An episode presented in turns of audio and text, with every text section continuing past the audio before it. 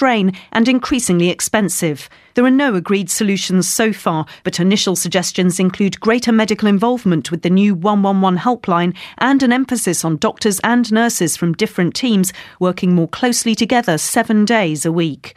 The report says crowded accident and emergency departments are a growing threat to the safety of patients. Other services for sudden medical problems, such as walk in centres, vary hugely in what they provide and are therefore confusing. Ten wind turbines are being erected on land near Langford in Bedfordshire. They're being built by the Co-op Group despite a petition of more than a thousand signatures being drawn up against them. The firm's spokesman is Rob Ellis. I entirely understand that everyone doesn't like wind turbines, but some people do. I think it's a good site. In terms of proximity to housing, we went through a comprehensive planning inquiry and it was considered fully and it was felt that it is a suitable location and hence planning permission was granted.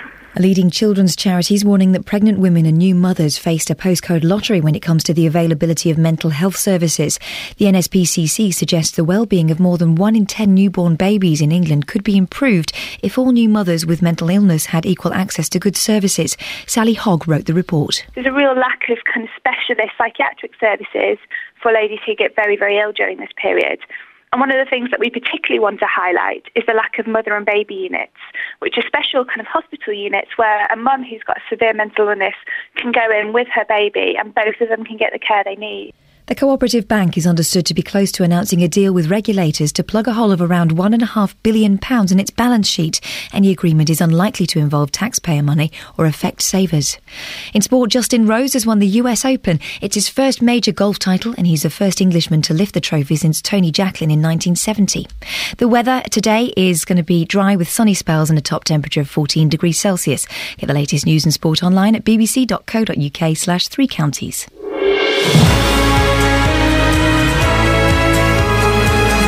And suddenly it's Monday morning again. How did we wind up back in this box? Never mind, it's a nice day. I had to wear my sunglasses to drive in, only for sections of the road. Let's not get ca- carried away. But at 4:45, sunny's on. Yeah, sweet, sweet as today is officially summer. Don't waste it. Whatever you're planning to do, don't do it. Enjoy the sun. It goes tomorrow. That's it. We've had it after after this. Uh, lots coming up on the show this morning, including death rates in care and nursing homes are to be mon- monitored by the regulator, the Care Quality Commission. Well, the CQC has told the BBC's Panorama programme it wants to root out failures in basic care. It's estimated that a third of care and nursing homes in England don't meet all the necessary standards. Well, it's something that concerns me, but do you worry about going into a care home? Work has begun on a controversial wind farm, aren't they all? In the Bedfordshire village of Langford. Many locals don't want it. But do wind turbines actually look that bad? And David Cameron has left a tip that's bigger than the cost of his meal. Meanwhile, across the Atlantic, a New York restaurant has banned tipping, saying its staff gets paid enough. Well, when did you last tip? And what's the biggest tip you've ever left? facebook.com forward slash BBC3CR. You can send me a text 81333, start your text 3CR. Or the best way, look, all of the phone lines are free. Who's going to be the first caller of the day? There's no prize. 08459 455 555. Across beds, Herts, and bucks. This is BBC Three Counties Radio. Well, a third of care and nursing homes in England don't meet all the necessary standards. That's the estimate from the regulator, the Care Quality Commission. It's the subject of tonight's Panorama programme. By using secret filming and carrying out exclusive research into nursing homes around England, Panorama exposes the pain of poor care and evidence of death hastened by neglect. Death hastened by neglect. There's a sentence. So I'm asking you this morning do you worry about going into a care home. Maybe you have seen a relative of yours, uh, your your parents, your grandparents, maybe your husband or your wife, and you've thought, Do you know what? I'm not so sure I want to do that. Do you worry about going into a care home? Well, Justin Dealey has uh, been working overtime this weekend and asking people what they think, haven't you, Justin? Yes, Iain, I've been asking people that very question. Some fascinating views on this subject. Um, just take a quick listen to this. Betty, how concerned are you about going into a care home? Well, all you hear on the television is te- they're terribly, ca- uh, they have terrible care, and I'd rather take an overdose than go in one. You'd seriously rather kill yourself Yes, rather I than go would. into a care home? If I've got all my marbles, then, because if I haven't, if I got Alzheimer's, I wouldn't know, would I? But it's very sad you've got that attitude, though, isn't it? well, it is. Yes, you expect, but that's, uh, it just happens nowadays, doesn't it? People don't care uh, for old people. Yes. Can you tell us what your concerns would be? I think it's the staffing, the care, the caring. It doesn't seem to be very good. No, I'd rather take an overdose. Like I'll take it with her. Ray, how worried and how concerned are you about going into a care home one day? Well, I wouldn't want to go in one because uh, of all the bad publicity, and uh, you know, unless you've got a lot of money, you're not going to go into a good one. I've just spoken to two ladies who said they would prefer to kill themselves ahead of going into a care home. Would you go along with that? No, I think life's sweet. I wouldn't do that. No. But it would concern you, though. Oh, it certainly concerned me. Yeah, I've got no, I've got no confidence at all in care homes or even, you know, all the cuts that this government's do. You can't have, you know, if if you pay peanuts, you're going to get monkeys working there, and they're always the lowest paid workers, unfortunately, which are not going to attract the better sort of people that care. How long did it take you to find those uh, women, Justin, who said if, if I'd rather kill myself than go into a care home? The first lady I spoke to. Really? Uh, incredible. Yeah, absolutely. I mean, you can call that a small sample, call it what you want, but but two out of three people there, two out of those saying they would prefer to take an overdose rather than go into a care home. Personally, I found that shocking. Uh, Justin, so do I. Thank you very much indeed. Well, Julia Johnson is Chief Executive of Age UK in Buckinghamshire. Uh, Julia, that's uh, quite a, sta- a sad uh, outlook, isn't it? Uh, They, th- those ladies would rather kill themselves than go into a care home. Um, yeah, it's it's really rather frightening, and um, one one thing worries me that we hear all this bad publicity, and there are undoubtedly some poor care homes, but there is good quality care as well, um, and I. I think the, the worry is that we're frightening older people unnecessarily at times. Well, the, the, the CQC do say that a third of, of care and nursing homes don't meet all the necessary standards. Yes, that, that doesn't surprise me. Um, I think there are quite a few care homes, certainly some that I know of, that um, don't always have the necessary training in place, particularly with regard to dementia patients. And that is a problem. But um, the guy you spoke to a few minutes ago, your reporter spoke to, who, who hit the nail on the head, I think, that he said, unless you've got a lot of money to go into a really good one. And I think that's the problem. You, I believe you, you, you're soon going to have personal experience of this. Your, your mum's living at home, but, but may have to move into a care home. Is that right? Yes, I mean she she doesn't uh, live in this area, um, but yes, she she's got multiple um, physical problems and she's beginning to get dementia, and I think a care home is not too far off. So it is it is quite worrying because it's um, it's, it's very worrying when you're caring at a distance, and a lot of people do. Uh, because you're not on the spot, and of course you haven't got the opportunity to do the research on care homes in your area. Uh, now, obviously, um, Age UK, we do have publications which um, help people uh, ask the right questions. You know, what are the sort of things you need to look at in a care home? And I think anyone who's in my position or, or, or indeed planning um, the eventuality that they may need to go into a care home, um, that sort of literature is really useful. And what kind of things d- d- d- d- should people be looking out for? What kind of questions should they be asking? It's, it's interesting, isn't it? Because the, the most expensive ones may not necessarily be the best. Um, uh, usually there's an element if you get you get what you pay for, but but not necessarily. But um, I think it's the attitude of the staff. I think it's it's it's the regimes they have. You know, if people are allowed to visit whenever they like, well, that's great. If people aren't allowed to visit at certain times, why is that? Are there, are there care homes where you can't just drop in and see your mum? Um, I have come across really. Um, Wow. I have to say, not locally. No. I, I have come across one where they, you know, they say, well, they have a fixed visiting time. Oh dear. Um, which, which is quite sad. Now, it might be for the reasons that they need to get people, you know, fed, and, and it's much easier without visitors wandering around. But it's those sort of regimes that you need to look out for, which, which is where there are problems. Things like, you know, if, if people just do a perfunctory knock and then walk into someone's room. Yeah. That, that's not on because It's maintaining uh, d- people's uh, dignity and respect, isn't it? it is it is the dignity and it is um, treating people as human beings with all their full rights and entitlements. And I think um, if children were treated the way a lot of our older people were treated, there would be a national outcry. Well, we, again, we, we, going back to Justin's um, piece, we, we we heard one of the ladies say something I thought was quite pertinent. We don't care for old people. No, we don't. We don't because, um, well, I, I personally think there are all sorts of reasons. I think that there's, there's a, a fear of aging because intimations of mortality. We don't want to think about it.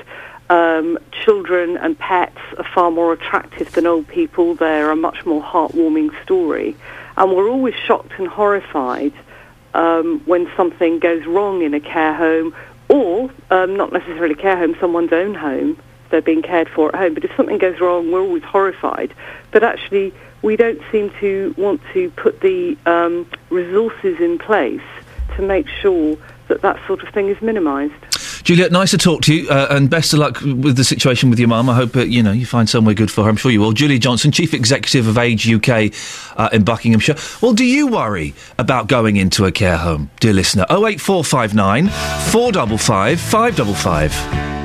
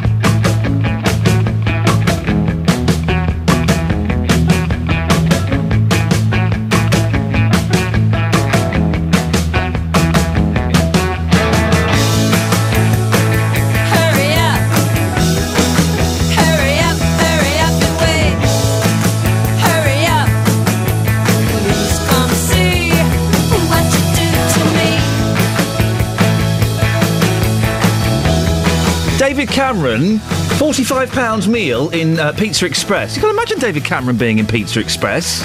Excellent desserts, excellent desserts. But I just can't imagine big, big ice creams and cakeys, nice. But I can't imagine him being in there. £45 meal. He left a £50 tip. 50 quid tip.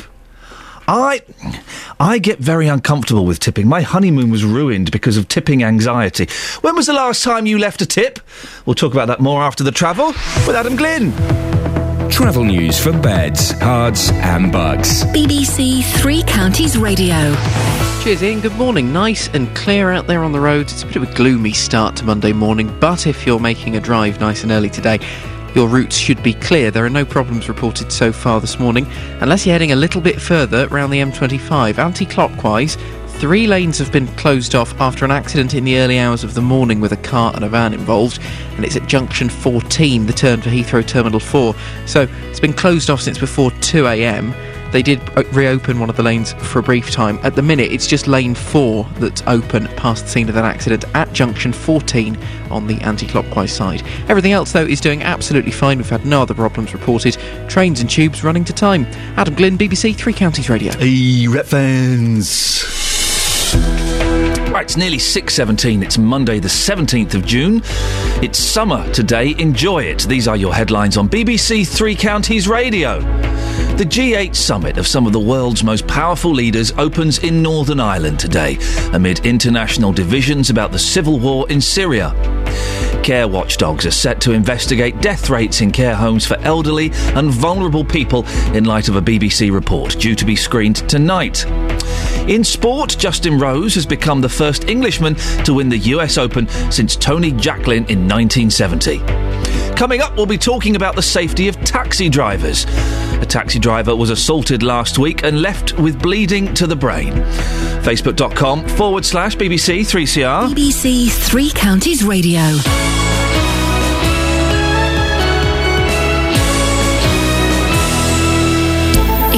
got a problem with a company, a council, or an organisation, there's one man you should come and speak to. You've got a problem with a mattress, I gather. Tell me all about it without naming any company name. Jonathan Vernon Smith. Well, every time she tried to book, the trip was cancelled because of adverse weather. The JVS show fights for your rights and tackles your consumer problems. Said send the receipt off and you'll get the check in the post. If you need our help, I went to speak to the man that runs this golf club. email jvsshow at bbc.co.uk. I'm just very pleased that you've got the money. And we could do the same for you. Thanks ever so much, Jonathan. The JVS show on BBC Three Counties Radio.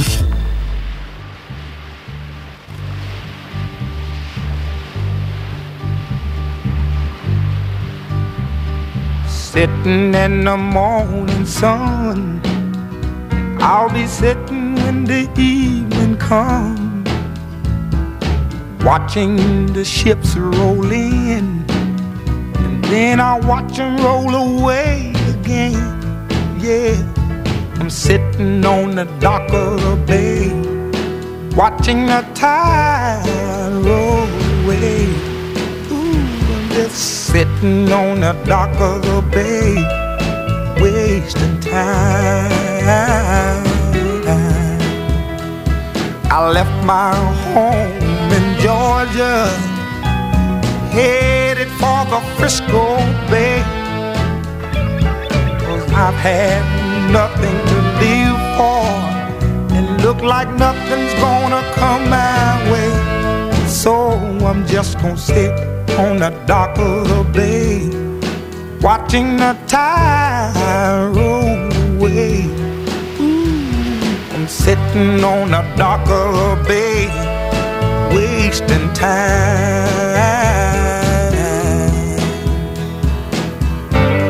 Look like nothing's gonna change. Everything still remains the same. I can't do what ten people tell me to do.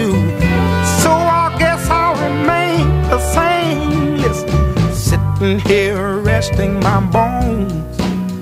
And this loneliness won't leave me alone. Listen, 2,000 miles I roam just to make this dock my home. Now I'm just gonna sit at the dock of the bay, watching the tide roll away. Ooh, I'm sitting on the dock of the bay, wasting time.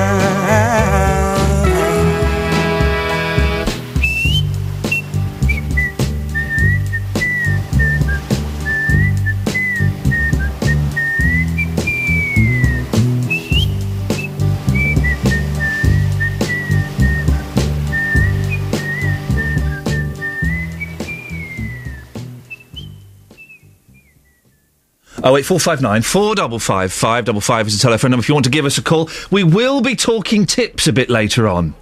I, I, I want to know when was the last time you tipped. And do you struggle with. I get very anxious about tipping. It ruined my honeymoon. It wasn't the only thing that ruined it. Uh, but I- I get very anxious. We'll talk tipping in a bit. 08459 455 555 is the phone number if you want to give me your tipping stories. Now, the Moors murderer, Ian Brady, will be seen in public for the first time in nearly five decades later today. The 75 year old is due before a mental health tribunal. He wants to prove he's sane so he can take his own life. He's been on hunger strike for 13 years at Ashworth High Security Psychiatric Hospital on Merseyside. He's kept alive because the authorities there are legally obliged to force feed him. Brady wants to be sent to a prison in Scotland where he was born. It would effectively allow him to starve himself to death because Scottish prisons don't force feed inmates. Dr. Chris Cowley is a forensic psychologist who's interviewed Brady. He says he's angry about his treatment. He says he wants to die. Um, he hates the force feeding. It's very, very unpleasant. He's got this tube hanging out of his nose. He can't take it out. If it's, it's in there all the time. It's like a drip. You know, they sort of pump it, pump this fluid down, down the tube in his nose into his stomach, and it's like icy cold, and, and it's a very unpleasant experience, which takes a number of hours. After he's had his morning force feeding, then he goes back to his cell and just writes a few letters, perhaps, watches the television, and then he has another force feeding in, in the early evening. He hates it, obviously. Oh well, he shouldn't have killed those kids then, really. Brady, sorry, Brady and his partner, Myra Hindley, tortured and murdered five children in the 1960s. The details of those murders, far too graphic to describe now, but they remain some of the most shocking crimes ever committed. One girl was tape recorded screaming and pleading for her life. The pair buried at least four of their victims on Saddleworth Moor near Manchester. A fifth body, that of 12 year old Keith Bennett, has never been found. He was abducted on his way to visit his grandmother. No doubt you remember the haunting black and white photo of a young Keith smiling with his wireframe specs. His mother, Winnie Johnson, repeatedly appealed to Brady for information. She died of cancer last year, never having found her lost son. She was gravely ill when she gave her final interview to the BBC. I'd just like to see him and ask him face to face. Why has he murdered him and kept it to himself? I mean, he got away with the other ones. They found the others, but they didn't find Keith. And that is a main asset for me. I want him found. And I want him found before anything happens to me. Winnie was laid to rest with her son's uh, son Keith's glasses. Another victim of the Moors murders was John Kilbride. He was 12 when he agreed to help Hindley carry some boxes to her car at a market. He was driven to the Moors and killed by Brady. John's brother Terry says Brady shouldn't be allowed to die until he gives up his secrets. Why should he have a right for a hearing? He should be left where he is. While he's where he is, he's not going to commit suicide, is he?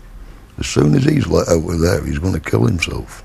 Starve himself to death or hang himself or do something. While he's still alive, we still have a chance of finding Keith.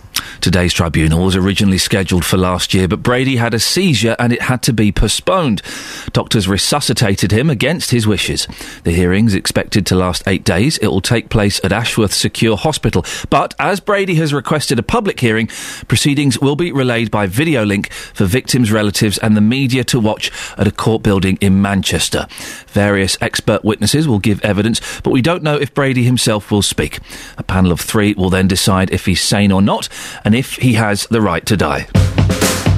Across beds, Herts, and bucks. This is Iain Lee. BBC Three Counties Radio.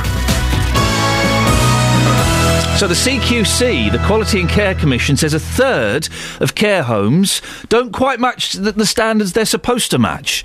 Well, do you feel? Are you concerned about the prospect of possibly going to a care home? You can text eight one three double three. Start your text three CR. Put your name on it like Nick has done. Nick says, whichever way you look at it, care homes are there to supply a service and have to make a profit. It's like any business: minimise costs, such as paying as little as possible for staff, to make the most profit. It's that simple. Simple. Well, how do you feel? Are you concerned about the possibility of going to a care home? 08459 455 555.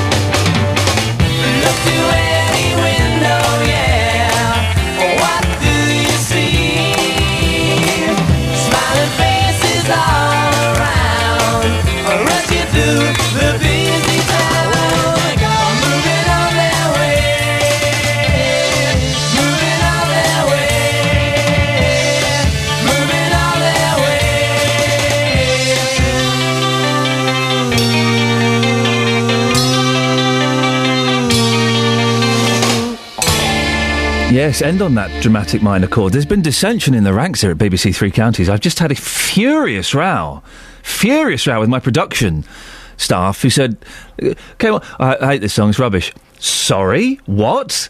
It's look through any window by the Hollies. Surely their finest two and a half minutes of pure pop classicry. It's not a word. Be- better than um, He Ain't Heavy, better than Jennifer Eccles, better than Bus Stop, better than Cat. Is their best song. It's totally their best song. And uh, as a result of uh, those comments, I'm going on strike.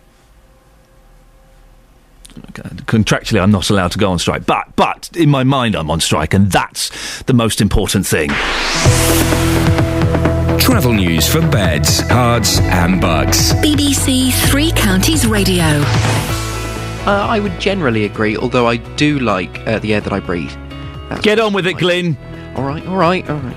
Boscombe Road in Dunstable southbound closed off for roadworks between Chilton Park and the A505. Now this is likely to get busy. They're doing major upgrade works to the Luton Road Boscombe Road junction. They're going to be continuing for a fair few weeks.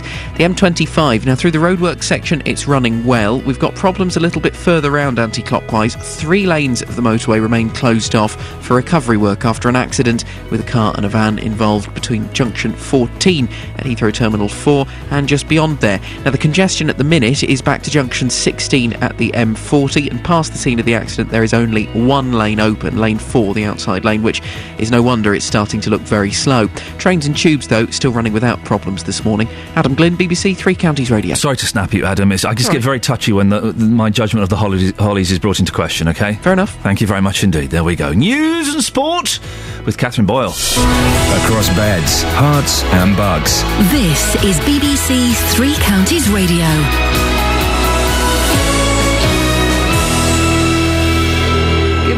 6:30. The headlines: The G8 summit of some of the world's most powerful leaders opens in Northern Ireland today amid international divisions about the civil war in Syria. Care watchdogs are set to investigate death rates in homes for elderly and vulnerable people in light of a BBC report due to be screened tonight. And 10 wind turbines are being erected on land near Langford in Bedfordshire, despite a 1,000 signature petition by local campaigners. Three Counties Sports. BBC Three Counties Radio.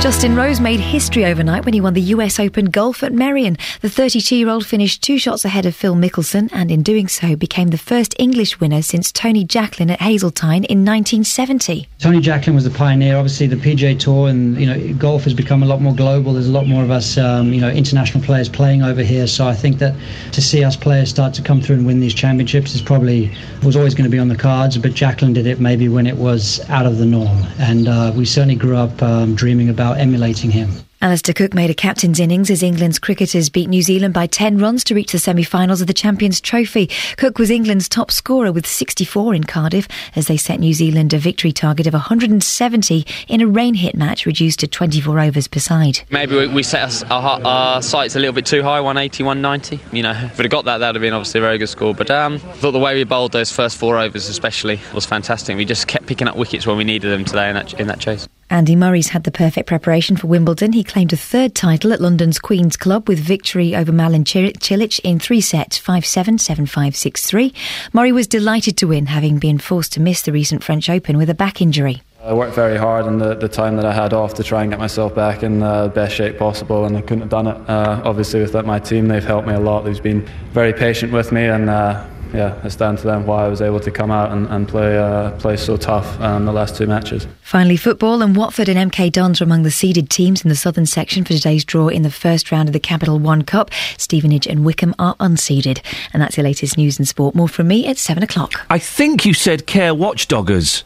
No, I didn't say Well, if someone is watchdoggers. listening, if someone is listening on the uh, BBC iPlayer, just go back about two minutes. Does Catherine Boyle say uh, care watchdoggers? Oh, stop it. Uh, Do you think I'm doing subliminal messaging? oh, we know what you got up to at the weekend in the New Oh, Forest. shush. Steady. Call 08459 455 555. BBC Three Counties Radio. Coming up in the next 30 minutes, when was the last time you left a tip? And uh, could more be done to protect our taxi drivers? But before that, leaders of some of the world's biggest economies are meeting in Northern Ireland today for the G8 summit. It's being hosted by David Cameron, and issues on the agenda include talks on the Syrian crisis and how to stop global tax, tax dodging by multinational companies. President Obama and President Putin are among those attending in County Fermanagh over the next two days. I've probably said that wrong, haven't I, Gavin?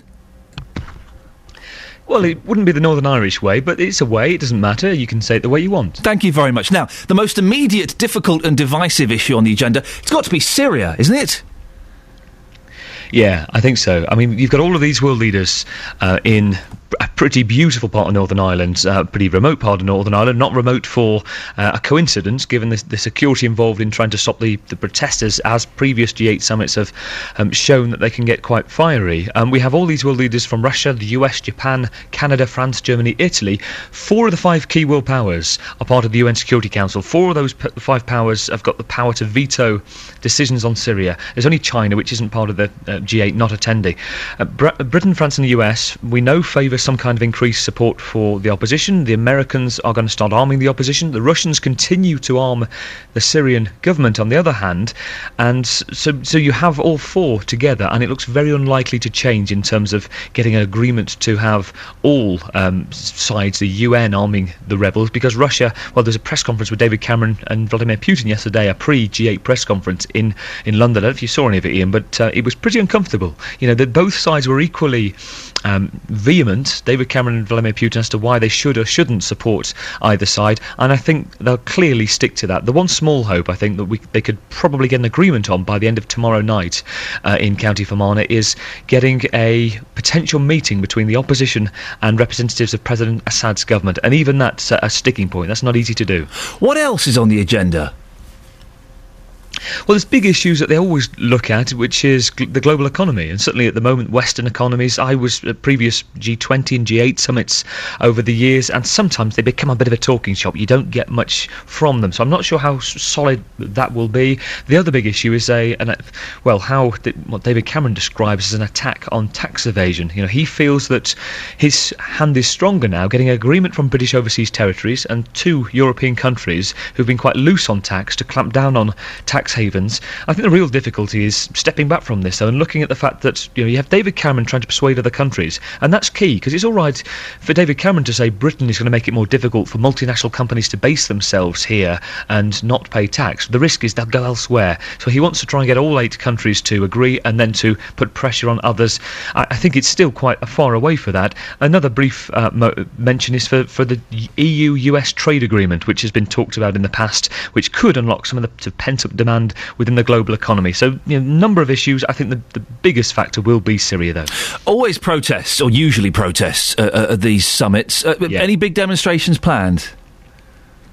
There have been lots of demonstrations over the weekend. I mean, bear in mind, you've got such a global attention. You've got so many TV networks from all over the world. So, whatever the issue is, people come out for the smallest, most local of issues as well because they know they're going to get global attention. They were saying that there were 2,000 people protesting through Belfast over many issues um, climate change, um, the economy, uh, Make Poverty History um, campaigners as well. Uh, there were some loyalists over the weekend as well outside Belfast City Hall. But it was, I called the police this morning in Northern Ireland. They said there were no arrests overnight. We do expect them to be to be more though t- today and tomorrow. But given it's on a huge log, it's on what's called Lough Erne, this huge sort of five-star golf complex. Um, you know, the the security is incredible. So it's it's something that the the protest we'll see will be in, in the nearest town in in Ennis- Enniskillen itself. Do these G8 summits actually achieve anything, Gavin? Well, there's lots of issues over the last one for Britain, which was the Make Poverty History Summit in Gleneagles, because there were some pretty significant commitments by countries. Lots of of, bits of paper going around for the journalists saying, you know, we've agreed to ease the debt on third world countries, we've ag- agreed to provide mo- more money for aid. But even now, we look back, there's only about two thirds of that money being that was pledged actually coming in. You know, nearly 10 years on from that. So there are questions. Some MPs, uh, that certainly British MPs, describe it as a healthy scepticism.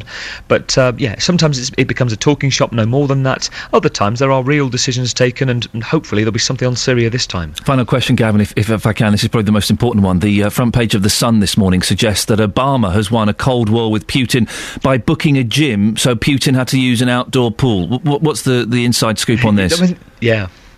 Well, I you know we, you know we know Putin is, is fond of being bare chested and showing his Russian manliness. It, it goes down well over there, especially in Siberia. So it's not the end of the world if he if he is seen outside uh, swimming or water polo, wha- whatever he likes to do, judo uh, in a pool maybe. Um, you know the, the thing is, this, is my favourite bit because they've had a huge uh, five star resorts. David Cameron was asked recently, you know, how do you get these world lead- leaders in? Who goes where? And he said, well, it's up to me. I'm keeping it discretionary, but no doubt in a couple of days' time we'll know who's got the top penthouse suite. It's to be the Americans, isn't it? I'm looking forward to finding that out. Gavin Lee, thank you very much indeed. I want to hear your tipping stories, please. 08459 455 555. Are you one of those people that refuses to tip? And if you work in the service industry, what's the biggest tip you've ever had? Are you a man who loves and cherishes and cares for me? Is that you? Is that you?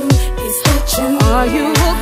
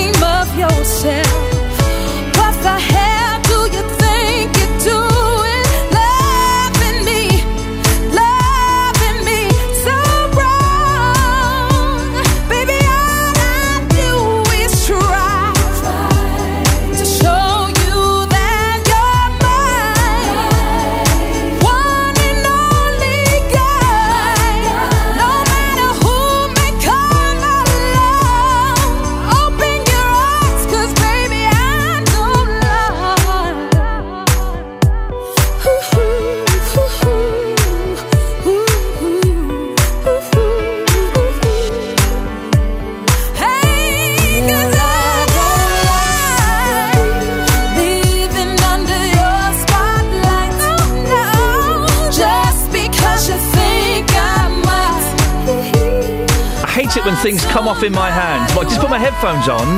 I think Catherine Boyle may have broken these last week. The headphones just collapsed. Oh, well. your spotlight. Maybe if you treat me right. Morning, this is Iain Lee, BBC Three Counties Radio. Coming up, just how safe are taxi drivers? But, but, before that, what a wobbly voice that lady has. Uh, before that, are you a tipper? Are you a fan of tipping? There's two tipping stories out the last couple of days.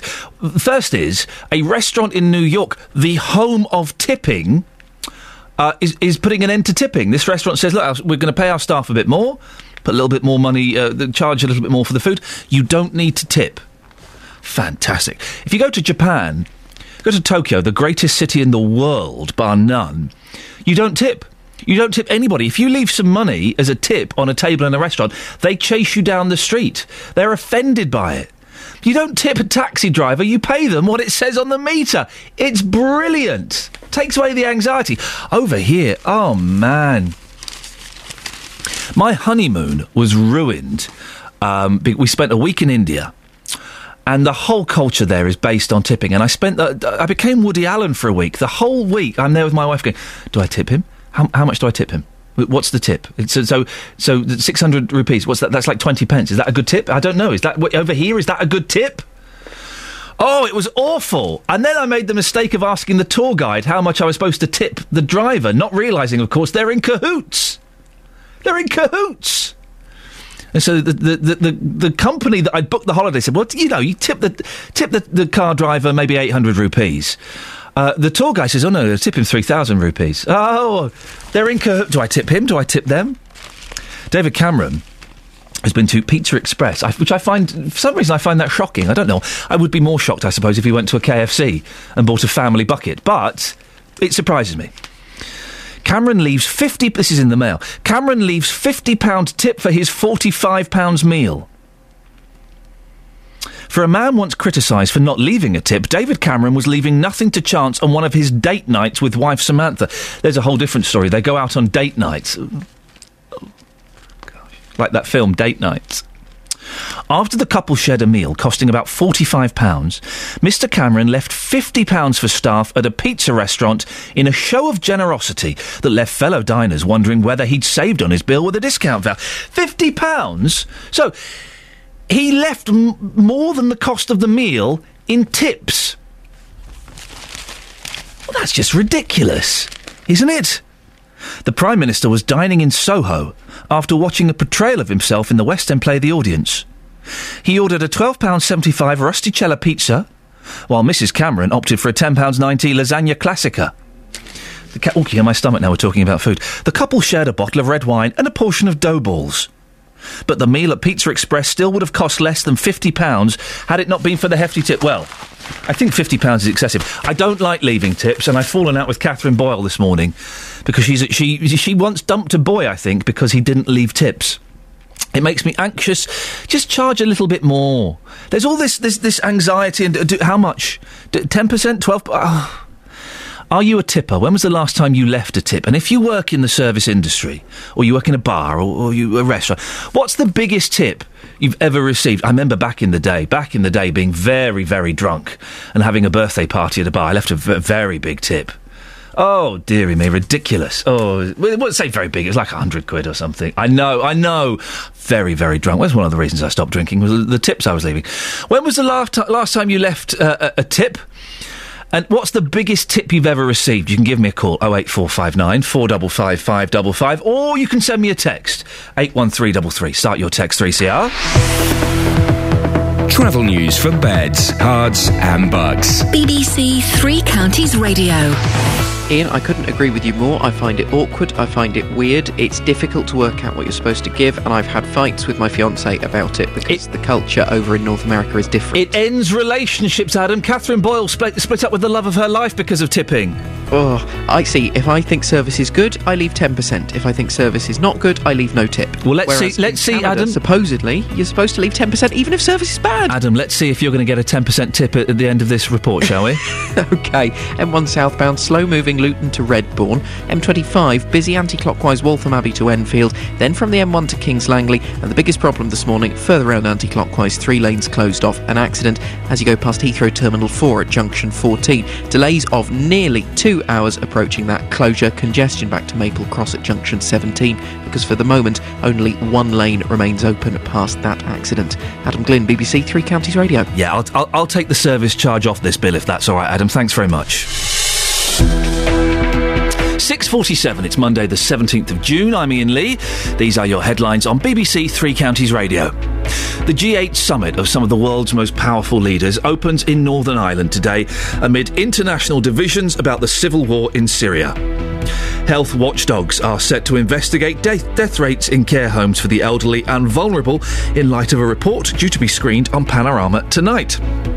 In sport, Justin Rose made history overnight by becoming the first Englishman to win the US Open since 1970. I say history, it's golf history. Coming up, we're talking tipping. David Cameron left a tip that was more expensive than the meal itself. What a show off. He also built dough balls. Oh, that's nice. What a lovely date. What was the largest tip you've ever left? 08459 455 555. We'll have that and more after the weather with Kate Kinsella. Beds, Herts, and bucks weather. BBC Three Counties Radio. Morning. where we're waking up to a little bit of cloud around this morning. Not too much. We have had some brightness, but unfortunately, it's not going to last. If you haven't got it already, we are seeing some rain moving across all three counties. Some of that rain actually quite heavy from time to time as well. Now, eventually, later on this afternoon, it should start to dry out a little. There's a northeasterly breeze, but it's still going to feel rather pleasant. We're looking at a maximum of 18 Celsius later on this afternoon. That's 64 degrees in Fahrenheit. Now, we're hanging on to the cloud overnight tonight, so it's going to make things feel a little bit muggier than we've been used to. We're still potentially going to get one or two sharp showers overnight tonight, but the minimum for most of us staying in double figures around 11 Celsius. A similar day tomorrow. We've got more in the way of sunny spells, though, and depending how long the sun stays out for tomorrow, we could be seeing the temperature raise a little bit. We're looking at a maximum of 22, 23 Celsius, so potentially quite warm tomorrow. But again, that could spark off one or two heavy showers. That's your forecast. Thank you very much.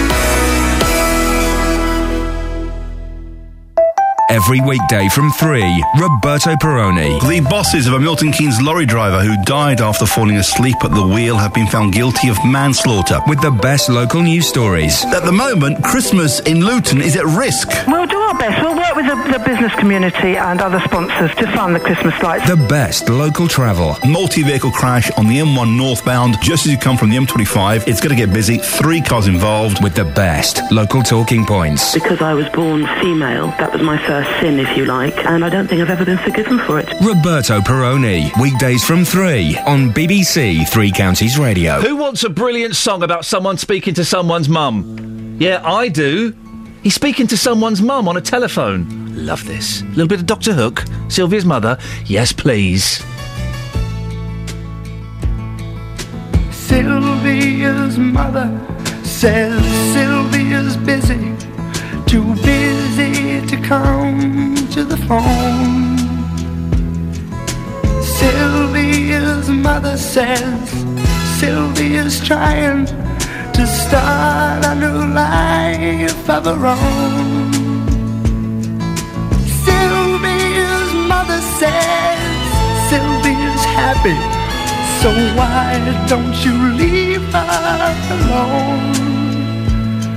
And the operator says 40 cents more for the next three minutes. Please,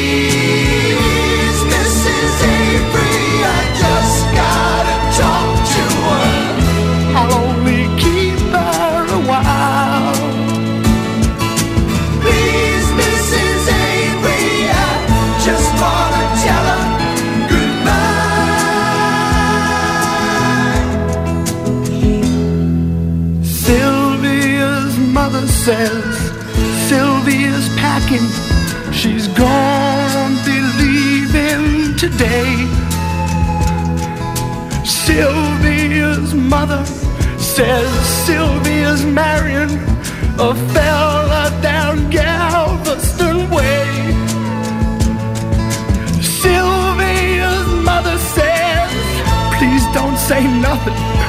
to make us start crying and stay.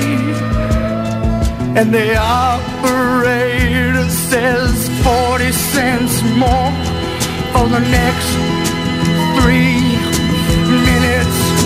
Please, Mrs. Avery,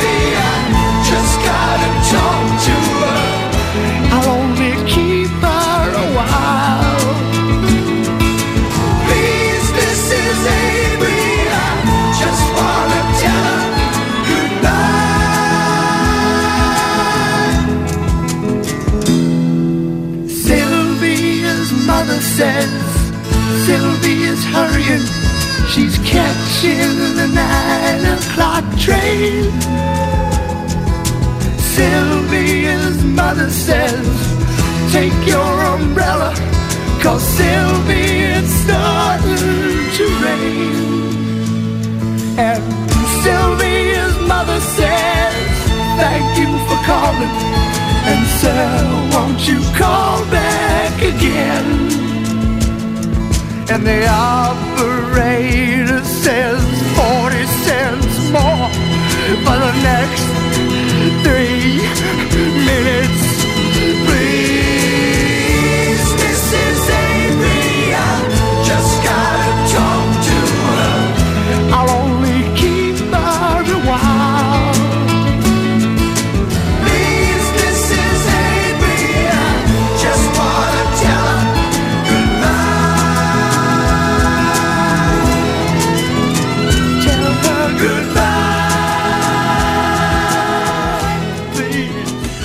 Love it. I love Doctor Hook. Let's get uh, Dennis Locorriere, the lead singer of Doctor Hook, on this show, shall we? Yes, we shall. We shall. Because uh, I have his uh, email address, so I will send him an email and ask him. And he might say no, I don't know.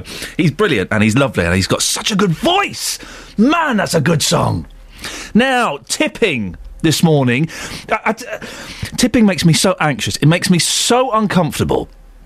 Uh, you, you're in. Uh, uh, meals have been ruined by my tipping anxiety. I have in the past, and I'm not afraid to do this. I have in the past um, asked the uh, waiter to bring the bill back with the service charge taken off because the service is there. Is there a problem? Yeah, you weren't very good. I don't think. Sometimes the uh, wait. I don't think you can take the service charge. Oh yes, you can. Oh yes, you can. If I ask you to, you can. I've done that. Uh, but the whole tipping thing, it's just a, a nightmare, isn't it? I've I've ruined meals by being anxious about how much I should be giving. And if there is a service charge, you don't need to give a tip on top of that, do you? Or do you? And is it 10%? No, it's not meant to be 10%. Adam Glynn, the travel gentleman, mentioned 10% earlier on. It's supposed to be, well, 12.5 to 15, I think. 12.5 is a bit tight. When you go to the States, apart from this restaurant in New York that's introducing kind of a ban on tipping, when you go to the States, you have to tip everybody. Why would I give money to a boy for carrying my bags up to um, my room? I can carry my bags up to my room. In fact, I do when I'm in Ameri- American hotels. Sir, would you like me to take your bags up? No, I'll take them. Oh no, sir, it'll be my pleasure. Let me take your bags up to the. No, I'll take them. Sir, let me take your. Ba- I'm taking my own bags up. I can carry them. They've got handles. I'm not going to pay someone five dollars to get in a lift with me. Because that's what it is, isn't it? And I, I- went to the States um, recently, a little while ago, and you're supposed to tip everybody. Ah, I don't do that. I play the naive, dumb English guy. Well, this morning we sent out Justin Dealey to uh, ask you about whether you go tipping. It's a bit of an art form, and uh, Dealey's been finding out more. Well, Marion, you work at Nice Baps here in Henlow. Um, love the name of the shop. When it comes to tipping, do you get lots of tips here? You work in the service industry? Um, no, we don't. We just um, it, usually, if we have um, change left over, we put it in the charity box. So even if people do tip, you don't get it yourself personally? No. Does that frustrate you? Are people a bit stingy around here? No, not at all. Not at all. Now, when you go to a restaurant yourself, are you somebody who likes to tip? We've heard Iain's stories today. He's not a big tipper. What about yourself? Do you automatically tip people?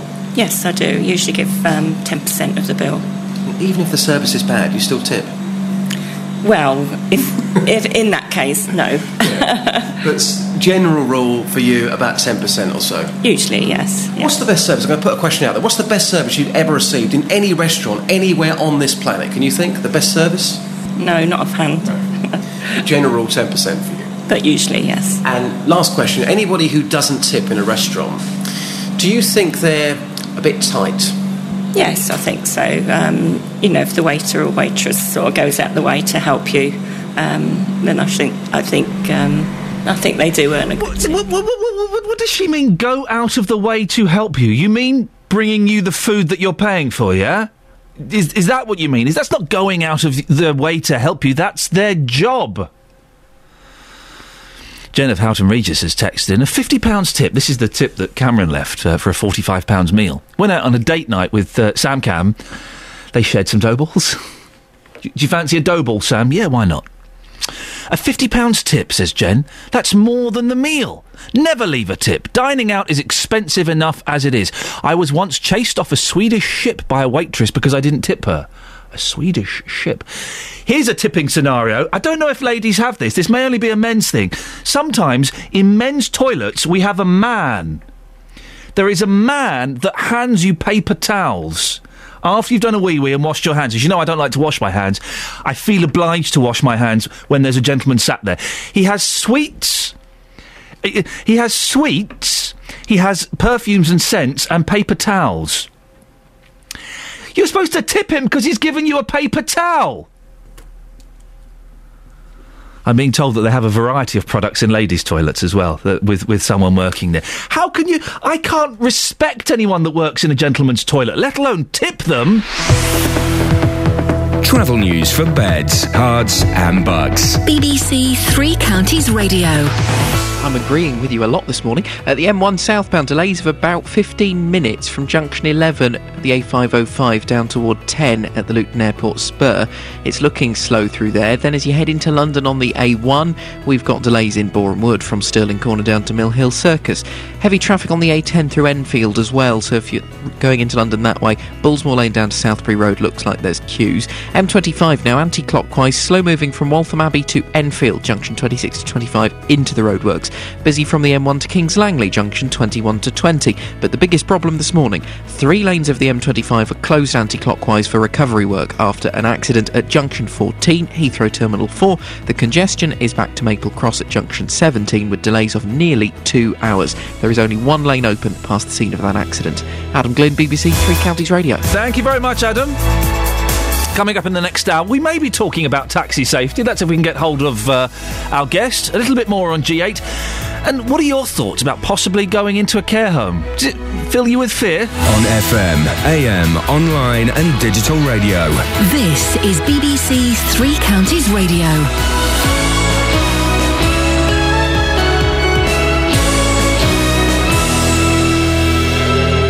Good morning, it's 7 o'clock. I'm Catherine Boyle. The headlines East West tensions as G8 begins, care watchdogs investigate panorama findings, and work begins on Bedfordshire Wind Farm. BBC Three Counties Radio. The leaders of some of the world's most powerful countries are gathering for the G8 summit amid bitter international divisions about the civil war in Syria. From the summit in County Fermanagh, James Robbins reports. The shores of Lough Erne are the backdrop to this summit, but the political foreground, Syria's civil war, is harsh and divides the leaders. The American and Russian presidents backing opposite sides will use private talks to seek some way forward. Both say they want peace talks, but on very different terms. David Cameron, as the summit host, insists the two day gathering can inject positive momentum. But he faces widespread opposition among MPs to increased support for the rebels. And President Putin is well aware of Western reluctance to get drawn in further. A breakthrough here would be remarkable. Health watchdogs will look into death rates at care homes for the elderly and vulnerable in light of a report due to be screened on Panorama tonight. The Care Quality Commission has told the programme's producers it will examine the figures as part of a pilot scheme to root out failures in basic care. Iain Lee's touching on this story in this morning's show, asking, Do you worry about going into a care home? Julia Johnson from Age UK in Buckinghamshire is worried that bad publicity is giving people the wrong impression. We hear all this bad publicity, and there are undoubtedly some poor care homes, but there is good quality care as well. Um, and I, I think the, the worry is that we're frightening older people unnecessarily at times. Despite a petition of more than a thousand names, work has begun on a wind farm near Langford in Buckinghamshire. Ten turbines are being erected by the Co-op Group. Their spokesman, Rob Ellis, insists that despite local opposition, Langford is the ideal location. We're never going to keep everybody happy. It is you know, a very well chosen site, and the fact you've got the East Coast Main Line with um, overhead electricity lines running along the East Coast Main Line, and then you've got the A1 on the other side.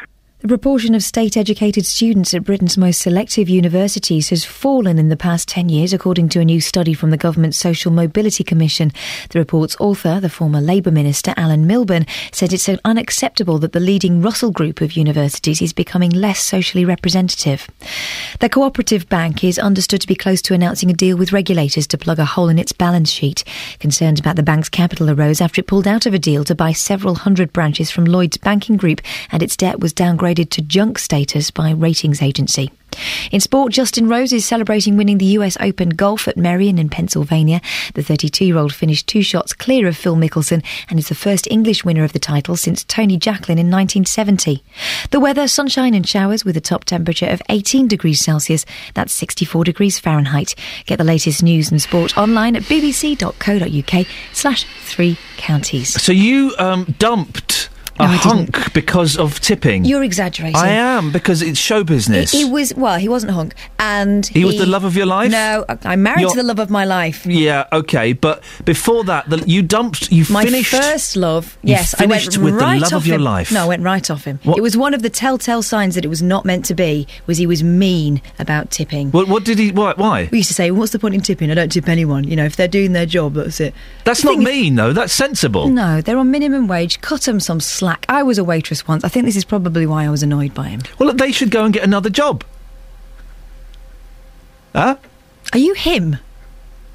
No, but I strongly I think you might be him. I've never got over you dumping me. Quite right too.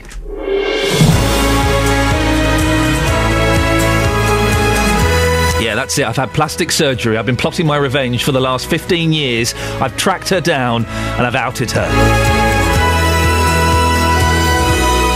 Lots coming up between now and 8 o'clock, including death rates in care and nursing homes are to be monitored by the regulator, the Care Quality Commission. It's estimated that a third of care and nursing homes in England don't meet all the necessary standards. Well, do you worry about going into a care home?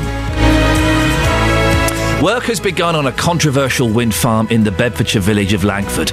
Many locals don't want it, but do wind turbines actually look that bad? I think they're rather beautiful. And you heard me arguing with uh, Catherine Boyle there about tipping. David Cameron has left a tip that's bigger than the cost of the meal, while across the Atlantic, a New York restaurant has banned tipping. Well, when did you last tip? And what's the biggest tip you've ever received or given? Facebook.com forward slash BBC3CR. You can send me a tip. A tip, you can send me a tip if you want. A text is probably more appropriate though. 81333, start your text 3CR. Or give me a phone call. 08459 455 555. Across beds, Herts, and bucks. This is BBC Three Counties Radio. Well, this morning, talking about care homes. Um, a third of care and nursing homes in England don't meet all the necessary standards. That's the estimate from the regulator, the Care Quality Commission, and it's the subject of tonight's Panorama programme. We're asking this morning, do you worry about going into a care home? Well, here's what Justin Dealey found out when he asked that very question. Betty, how concerned are you about going into a care home? Well, all you hear on the television is te- they're terribly, ca- uh, they have terrible care, and I'd rather take an overdose than go in one. You'd seriously rather kill yourself Yes, I rather than go to a care home? If I've got all my marbles, then because if I haven't, if I've got Alzheimer's, I wouldn't know, would I? But it's very sad you've got that attitude, though, isn't it? well, it is. Yes, you expect, but that's, uh, it just happens nowadays, doesn't it? People don't care uh, for old people. Yes. Can you tell us what your concerns would be? I think it's the staffing, the care, the caring.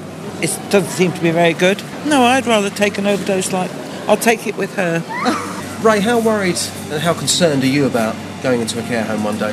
Well, I wouldn't want to go in one because uh, of all the bad publicity, and uh, you know, unless you've got a lot of money, you're not going to go into a good one. I've just spoken to two ladies who said they would prefer to kill themselves ahead of going into a care home. Would you go along with that? No, I think life's sweet. I wouldn't do that. No. But it would concern you, though. Oh, it certainly concerned me. Yeah, I've got no, I've got no confidence at all in care homes or even, you know, all the cuts that this government's do. You can't have you know, if you pay peanuts, you're going to get monkeys working there. And they're always the lowest paid workers, unfortunately, which are not going to attract the better sort of people that care. Well, it was only in January that we heard complaints of abuse in care homes across the three counties had increased in the last year. The BBC obtained exclusive figures which revealed that the number of complaints had increased by 6% in Hertfordshire alone. Julia Johnson is Chief Executive of Age UK in Buckinghamshire. There are undoubtedly some poor care homes, but there is good quality care as well. I think there are quite a few care homes, certainly some that I know of, that um, don't always have the necessary training in place, particularly with regard to dementia patients.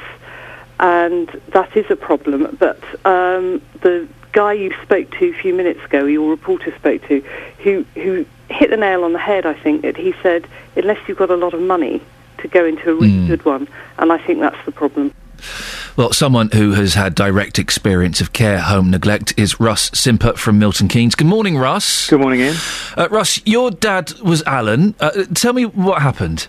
Well, basically, my dad was diagnosed with uh, uh, uh, dementia and uh, Alzheimer's about 2008, 2009. He went into a care home in uh, Bedfordshire. He was probably only in there a few weeks, and when he came out, the bed sores were so severe uh, that uh, you could see bone. Sorry, you could see bone through his bed sores. Uh, no, his bed sore was so severe and so deep, you could see bone, so they had to rush him into hospital, uh, where he was given maggot therapy, but uh, following that died. How old was your dad, Russ? Um, he was about 80. And before, um, apart from the Alzheimer's, uh, uh, how was he? Do you know what? A few weeks before that, he was he was kind of okay. He needed a lot of help and attention. And my stepmother, Mary, absolutely doted on him and looked after him. He was blind as well, so everything wasn't smooth. But he was kind of okay. Um, there was no reason why he should have ended up like that, apart from poor care. How did you? I mean, we, we, we should say this com- uh, this uh, uh, care home. It was run by Southern Cross, which is a company that no longer uh, exists. Yeah. Uh, how did you select the care home, Russ? Uh, well, we kind of went on to websites. It was quite difficult getting all of the information we needed, but we went on to websites and tried to look up various things from the. Um, um, I think you mentioned the, the quality care uh, guys, but it wasn't transparent enough, and it certainly wasn't. Uh, uh, it's certainly something that needs significant regulation. Um, it's quite strange how. In a state-run schools, there's Ofsted, but in a commercial world, there isn't really much that regulates it. And of course, all of, a lot of these care homes are backed up by um, by quite large, you know, uh, commercial companies who are, who are pumping money into it. Did you go and have a look around the care home? Yes, um, and you know, there's there's always you're always left with guilt uh, as uh, as uh, when, when you're attached to somebody that dies in a care home. After all, we selected the care home, so in effect, you know, effectively, you almost feel guilty about killing your own dad. Um, but you know what? What are you exposed? You know, I, I had no idea what I would expect to see if I went into a care home. I would know have no idea whether one was good or bad. You, you'd kind of get an inkling or think something was right or wrong, but how would you know? You, you- you're right. Listen, my mum. I had to put, make the decision, put my mum into care home, and uh, the guilt is, is something that is is with me now, three or four years later, A- and it is difficult to know just by going and looking around, even if you're there for a couple of hours, because people can be, the, the staff can be nice, people can paint a good picture. It, it's difficult to see what's going on behind the scenes. Exactly right. I mean, and take the example I, I use for the, for the schools. You could go into an average number of schools. How would you know whether it was a good school or a bad school? And I use exactly the same analogy with care homes. And it's very odd how, with state-led education, we have such a a, a tight uh, um, system for for uh, educating children, and yet for keeping people alive, we don't have that much. When did you realise that the, maybe something wasn't quite right? Um, by about the, we, we went in one day, on one particular day, um, we, we couldn't get the door open properly because Dad was on all fours and uh, he was wearing a nappy with excrement coming out from the side. Um, so we kind of realised there might be a problem at that stage. Uh, we did involve the, the, the authorities and, uh, and obviously alert the care homes and requested a doctor, which was, to be honest, subject to a kind of sep- separate um, ju- judicial review. But, but to all intents and purposes, it was, it was, you know, it was not, not long afterwards, but too late. And how did that make you feel when you, you have entrusted these people with your dad, one of the most precious people in your life, and you, you turn up one day and he's in that state? How did you feel, Russ? I guess, as you just mentioned, Iain, there's, there's kind of two or three things going on. First of all, guilt that I killed my dad. I should basically have just put him in the car and taken him away. Maybe we'd have stood a chance.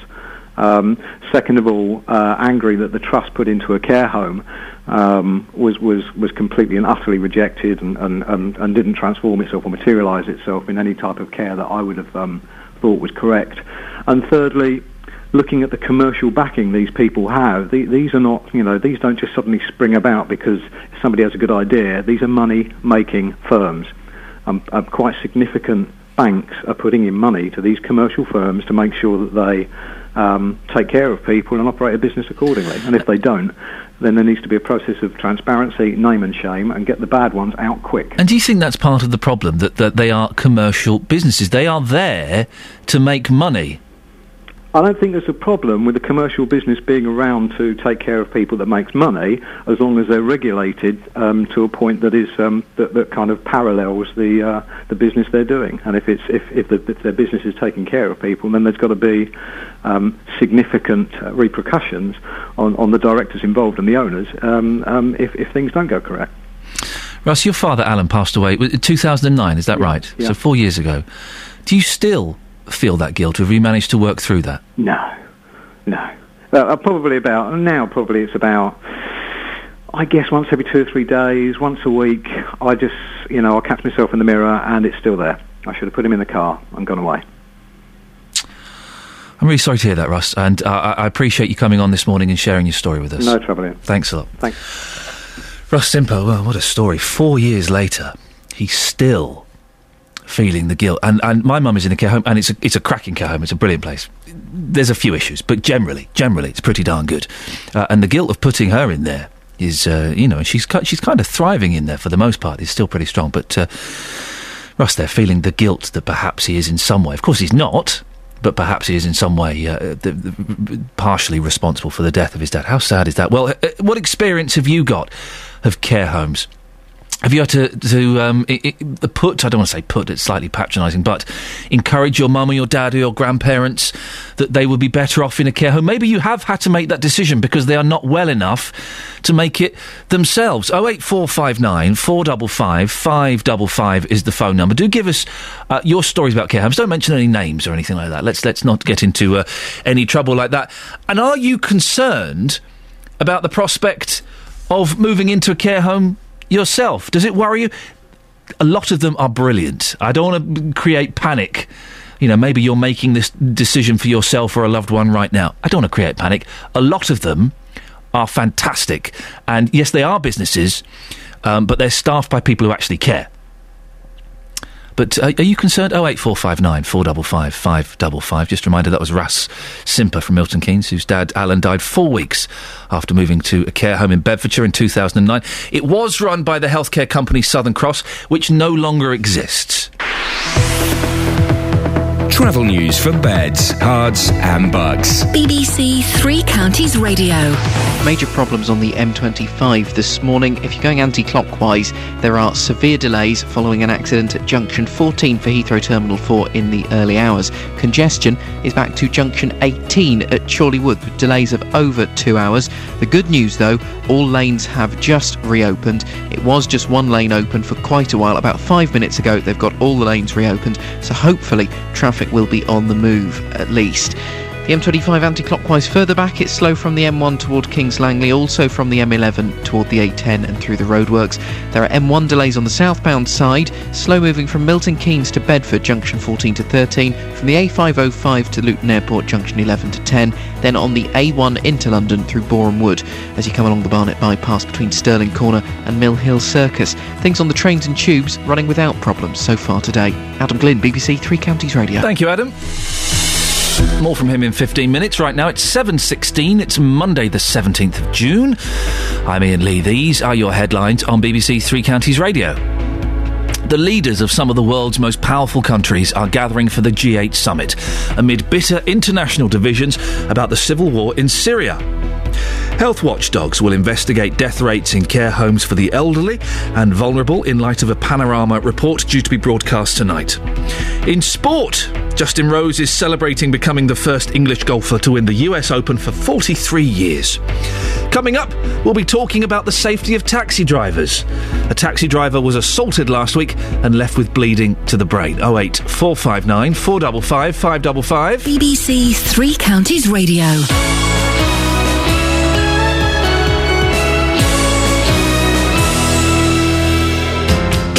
Every weekday from 12, Nick Coffer brings you great guests. Julian Clary, welcome to BBC Three Counties Radio.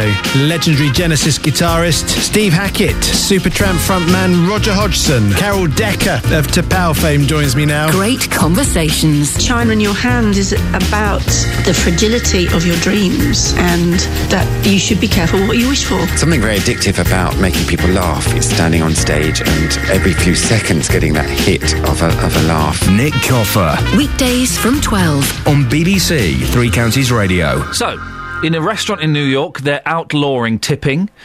Meanwhile, in London, in Pizza Express, Express David Cameron leaves a £50 tip for a £45 meal. Beth's in Luton. Morning, Beth. Hello. What's, what's your take on tipping? I I I, I think tipping's wonderful. I now work for tips because I know that I'm not going to get another pay rise. Oh, I see. So you're, you're a recipient of tips. What do you do for a living, Beth? Uh, I'm a croupier in a London casino. Oh, suddenly we've entered a different realm of tipping. I bet you get some some tasty tips, don't you? Oh, we do. Yes, yes. Um, What's the biggest tip you've had? the biggest single tip I've had so far is um, twelve and a half thousand pounds. Wait, home Alabama, twelve and a half grand. Yes, it was. Uh, it was lovely, but we have to share our tips amongst all of us. So, uh, so oh, oh, really? Oh, that's Yeah. disappointing. So, how many was that split between? What, what, what did you take home from that twelve and a half grand? Um, probably only about a hundred pound. Oh no! Well, once the once the company takes their their cut, um, and then we share it between about five hundred people. Oh, hang on a second. So the company takes a little bit of it as well. Oh yes, oh yes, and we pay tax on it. As well. Oh, suddenly it's all getting a little bit not quite so good. So if Yes, that guy gave you, if that guy gave you, uh, just threw a couple of chips at you, twelve hundred quid, how much was he was he winning on the table? He was he was winning um, six figures. Gulp, gulp. That's Yes, hundreds of thousands of pounds. That's uh, we're talking millions. Blimey. Beth, listen, lovely to talk to you. Thank you very much indeed. Well, there you go. Can we beat that? A 1,200 quid tip split between um, lots of people. She only took £100 home. And because it's a chip, you got to go and cash it in, you got to pay tax. And the company takes some of it. Here's a question for you. You know when you do um, tips on the card machine? I'm always suspicious. Who gets that? Who gets the money from the card machine? Does it go to like supposing I give it to a chain of rest I mean a chain restaurant. Does it go to the headquarters of that chain? Does it stay within that restaurant or does it go specifically to that waiter or waitress? Yeah, I know. I'm kind of if I'm going to give a tip I prefer the cash thing, but it's easier. You know when they when they give you the machine, just follow the instructions on screen. Oh, the gratuity question. Oh, I see. Then they have a little look. Oh, okay. So if I give a tip on a on a card machine, who gets that tip? The headquarters, that branch, or the waiter? Oh eight four five nine four double five five double five. Now, we are talking about the safety of taxi drivers. Last week in Luton, a 45 year old taxi driver was left with bleeding on the brain after a violent assault by three young men, which took place at half past three in the afternoon. Police are investigating the assault, but how dangerous is it for taxi drivers? Are these types of attacks isolated, or are they becoming more and more common? Well, Steve McNamara is General Secretary of the Licensed Taxi Drivers Association. Steve, are we hearing, or are these these attacks becoming more common? I wouldn't say they're necessarily becoming more common. Um, I think, like a lot of things in society, they're becoming more violent. Um, unfortunately, driving a taxi involves picking up people you don't know, often from places you don't know, um, taking them to places that you don't know where they want to go at the hours and you know at, at their behest. And obviously, um, that that puts you in a very very vulnerable position. Unfortunately, it's the nature of the job, and uh, there's not an awful lot you can do about it. Are there any particular areas, areas, Steve, that people uh, uh, uh, target, or can it happen anywhere? No, it can happen absolutely anywhere in the country. Fortunately, um, it's nowhere near as prevalent as people, you know, as you might suspect. But um, as, as I said, when these things do happen, um, uh, you know, like, like the one in Luton last, they're, uh, they are pretty awful. Um, and there's not a lot you can do. I mean, what we advise um, people to do is uh, something that's not going to be very popular with your listeners. Is uh, if you're in any doubt whatsoever, just don't take people. That's, that's your only safety safety option. You know, if you've got that little dinging bell in the back of your head that this isn't quite right, then it's probably not, and don't do it. Do, well, d- d- do ta- taxi drivers have that discretion, do they, to make that decision? Well, it depends on the licensing authority. It varies from authority to authority um, as you know what uh, what the rules are. Invariably, most of the rules say that uh, you know you've got to take someone if it's reasonable. They're the sort of unless you've got a reasonable excuse. You know, like a lot of things in English law, the word reasonable is used. And of course, our argument has always been uh, what's reasonable is keeping yourself safe. That's the most important bit. And if you're in doubt, it's much better to have an argument with a licensing authority a few weeks later than find yourself uh, in the situation the poor guy in Luton was in. The thing about this story in Luton that struck me, and I had to read it a couple of times to make sure I got it right, it happened at half past three in the afternoon. Yeah, as I said to you, because you, you, you're going where people. I mean, even in this day and age, there's lots of quiet places at three o'clock in the afternoon. Lots of dark, quiet places. You know, car parks, side streets where you wouldn't want to be, in areas that you wouldn't want to be. And um, you know, it's, it's like anything. Anything can happen any time of the day. Obviously, you're more vulnerable in the early hours of the morning, especially when people have been drinking. You know, it's common sense. But uh, as I said, it can happen absolutely anywhere. And uh, our only advice to drivers is, uh, if in doubt, don't do it. I remember speaking to a driver on this show uh, a couple of months ago who'd been attacked, and uh, he said going back to work was the hardest thing ever. He, he, he- even now, I think it was a couple of years later, even now, he still is very uncomfortable driving a cab. Yeah, I mean it's one of those things, isn't it? It's like falling off a bike. You've got to get back on it. Um, there are there are steps you can take to protect yourself. Um, a lot of licensing authorities nowadays are beginning to insist on purpose-built vehicles or vehicles with a screen. You know, like a sort of black cab with a with a purpose-built screen that gives you a, a great deal of protection. Um, also, there's many companies on the market now that supply screens for uh, you know uh, normal cars that fit around the driver and give you protection. Um, you know, unfortunately, it, it, especially in a saloon car, it creates a bad environment from the moment you get in, doesn't it? You know, you, you're perfectly law-abiding and honest. You get in a cab in the middle of the afternoon somewhere, and the guy's sitting behind a security screen. It does make you feel a bit uncomfortable. But, what's um, what's your experience, Steve? Have you, you ever had uh, any trouble? No, I drove a cab for uh, 25 years, mainly at night, mainly in London. I went to every dodgy part of London that you can imagine at all hours of the of the day and night. And I can count, you know, dubious experiences on one hand. I'm pleased to say, um, and, and and the main reason being because um, I I didn't take anybody or, or didn't feel comfortable with. And um, it, a lot of it is it, it, you, you do pick up a sixth sense in the end. Um, you know, you pick people up. You can pick a you know a, a very smart sort of business type person up in the middle of the afternoon, and, and you get all these bells ringing in your head. And other times you'll pick up a, a you know a gang of, or for want of a better word, hoodies in the early hours of the morning, and um, and, and you feel perfectly fine. And and most of the time, your your, your um, intuition and, and your senses were right. And um, always say if you you know if you've got any doubts, then follow them. Stephen, I'm going to ask you a question that, that is off on a slight tangent, and this is in no way to demean the very serious uh, discussion we've had here. But uh, is this a taxi driver myth? Okay, have you ever had uh, a young lady in the car who said, "Oh, I'm terribly sorry, mate. I haven't got any money, but maybe I could pay you in another way." Well, you very quickly swapped that subject round, didn't it, Iain? I know, I know, and I'm sorry to go off on a tangent. I just, uh, it, I, I just, funny enough, I was talking to a friend about this at the weekend, and I suspect it's one of those urban myths. Um, it's not an urban myth. It, it doesn't happen anywhere as often as, as the carry-on films and, and those sort of films would have you believe. But um, those sort of situations do arise, um, and that's something, especially in this day and age, that uh, once again we advise drivers to uh, to be extremely careful with. Um, it's um, it, it's uh, in in this culture of um, criminal compensation, criminal, um, you know, uh, complaints um, is something that we would we, we always advise drivers to steer very very clear of. Very sensible We advice. Steve, I appreciate your time this morning and the sensible advice there as well. If you're su- suspicious or those alarm bells start ringing in your ear, don't pick up the passenger. That's uh, Steve McNamara, the General Secretary of the Licensed Taxi Drivers Association. Across beds, Herts, and bucks. This is Iain Lee. BBC Three Counties Radio.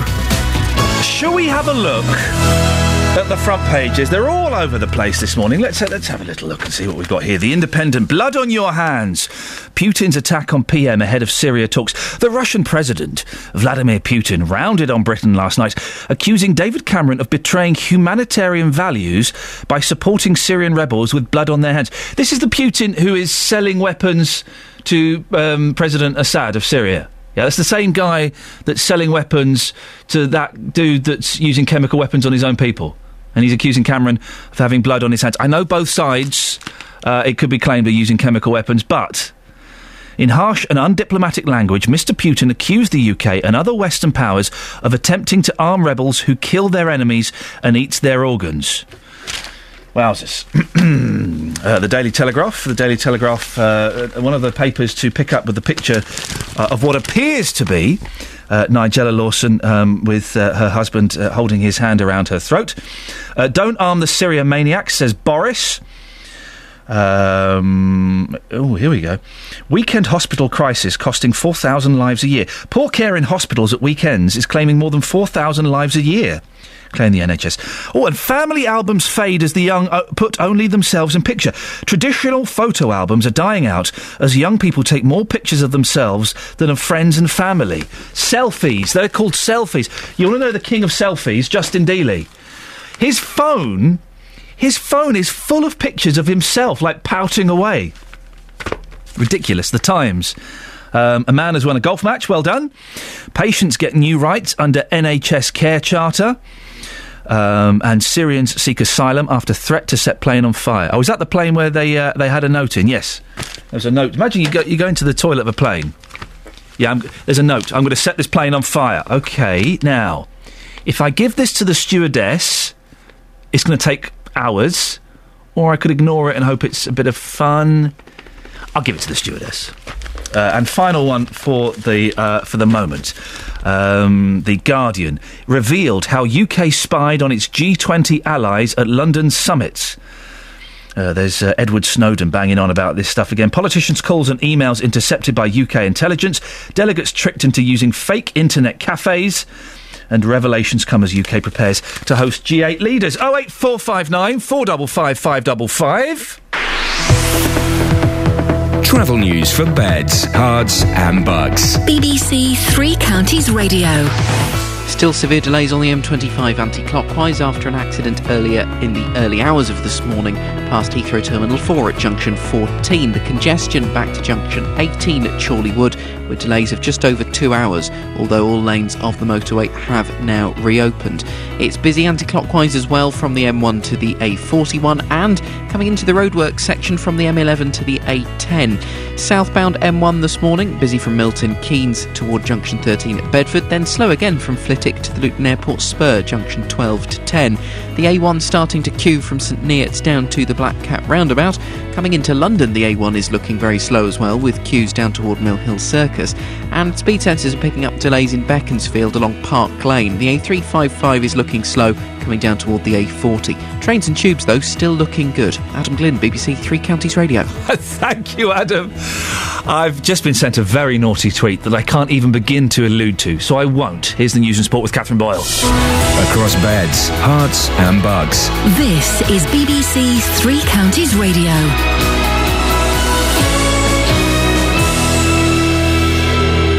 Good morning, it's 7.30. The headlines. The leaders of some of the world's most powerful countries are gathering for the G8 summit amid bitter international divisions about the civil war in Syria. Health watchdogs will investigate death rates in care homes for the elderly and vulnerable in light of a panorama report due to be broadcast tonight. And despite a petition of more than a thousand names, work has begun on a 10-turbine wind farm near Langford in Bedfordshire. Three Counties Sports. BBC Three Counties Radio. For the first time since 1970, England has a US Open golf champion. Justin Rose finished two shots clear of the field to win the trophy at Merion and emulate Tony Jacklin's success at Hazeltine. winning makes you hungry to do it again because it just feels so darn good. You know, the moment of elation, you know, as a professional golfer, you lose, well, most of us lose 90% of the time. And uh, you don't want to get too good at losing, but you got to uh, winning. Just it makes you realise and it reminds you about why you practice hard and why you play the game. England's cricketers, meanwhile, beat New Zealand by 10 runs in Cardiff to reach the semi finals of the Champions Trophy. However, they now have an injury concern over spinner Graeme Swann, who missed the match. Here's the England captain, Alastair Cook. Look, it's a calf injury. He doesn't seem to be walking too bad, but yeah, it's it's a concern in one way, but we're also very lucky in the fact that we've got someone like James Treadwell, who's an outstanding cricketer, and uh, to have someone like him as a replacement, um, it's not probably fair to call him a replacement. So, you know, it's obviously a concern for Swanee, but you know, if he doesn't make it, Treaders does a fantastic job. Tennis and Andy Murray's had the perfect preparation for Wimbledon. He claimed a third title at London's Queen's Club with victory over Marin Cilic in three sets 5 7, 7 5, 6 3. Backhand slice from Murray, forehand from Cilic into the net. Murray wins the title here at Queen's for the third time, and his Wimbledon warm up has the perfect kickstart here in West London. Finally, football and Watford and MK Dons are among the seeded teams in the southern section for today's draw in the first round of the Capital One Cup. Stevenage and Wycombe are unseeded, and that's your latest news and sport.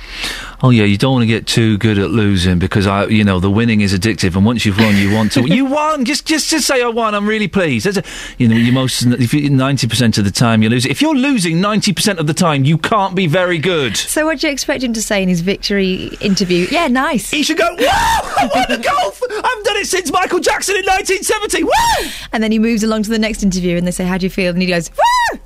Is that right? Yeah, All the way exactly. along? Not, well, you know, you're 90% of the time you're losing in golf, and once you win, it's very addictive. It's like getting a laugh every few seconds, which I have to say Julian Clary has never had. I'm going off on a tangent now. I'll hit this. Oh dear. Text 813. Oh dear. Start your message with 3CR. Text will be charged at the standard network rate. BBC Three Counties Radio. Coming up in the next 30 minutes of this show on BBC Three Counties Radio, wind farms, taxi attacks. And are you anxious at the prospect of possibly going into a care home at some point in your life? A third of them don't meet the required standards.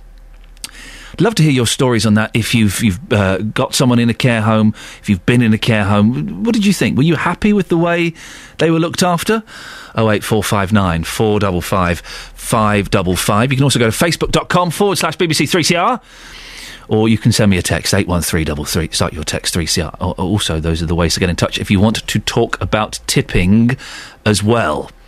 Now, work has begun on a controversial wind farm in, Bedfordshire, in the Bedfordshire village of Langford. Ten turbines are being erected by the cooperative group after they received planning permission for the development despite a petition with over 1,000 signatures against it.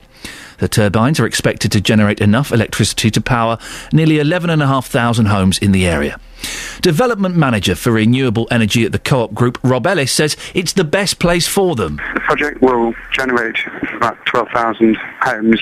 In terms of the construction programme, all foundations have been completed and the intention is for first turbine erection in August with a view then to all turbines being up by November. The project, there's been close community consultation um, with the community and there is a community liaison forum in existence which comprises representatives from the cooperative group, representatives from Langford Parish Council, from Biggleswade Town Council and also Central Bedfordshire Council.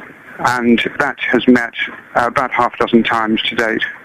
So the close community um, liaison between the development and the community. There are a number of interesting initiatives. We're making contribution towards the local education programme and also um, putting money in trust for the community. And um, we have, in fact, a number of um, schools who will be visiting the construction site. We're never going to keep everybody happy. Um, it, it is you know, a very well chosen site, and the fact you've got the East Coast main line with um, overhead electricity lines running along the East Coast main line, and then you've got the A1 on the other side. I entirely understand that everyone doesn't like um, wind turbines, but some people do. So know, it's it's um, it's not going to be to everyone's taste. But I, I think it's a good site in terms of proximity to ha- housing. We went through a comprehensive planning inquiry, and it it was considered fully, and it was felt that it is a suitable location, and hence planning permission was granted. Well, our reporter Justin Dealey has been in Langford this morning speaking to Tony Spencer, the chairman of the Langford Parish Council. Well, Tony, we're standing on East Road here in Langford. We can see work taking place around 800 metres away to our left hand side through the green fields. And you're saying that property prices already are being affected here in the village? From what we gather from the estate agent that's stationed in the village, um, property prices have either um, remained stagnant or have decreased. People are being put off by the turbines being in their locality. I mean, you've got around 1,300 signatures on your petition, but of course, uh, work has started. It's due to be completed by August. Just tell us why you're so against these wind turbines here. Well, we're still against them uh, as our original opposition to them for the locality, the noise impact, the environmental impact, and there's no benefit to the community as a whole. So you don't think they'll look nice? No, I don't. They're a concrete, steel and concrete tube. Apart from the fact that um, each turbine is going to have 40, 50 lorry loads of concrete poured into the ground, I mean, which Iain- will be there forever. Iain back in the studio thinks they would look nice. You would totally well, discount Iain, that then. I, I don't expect Iain's got them on his back doorstep. Hmm. The, the most vocal opposition came from somebody who lived at Leighton Buzzard. And how many turbines are in Leighton Buzzard? Hmm.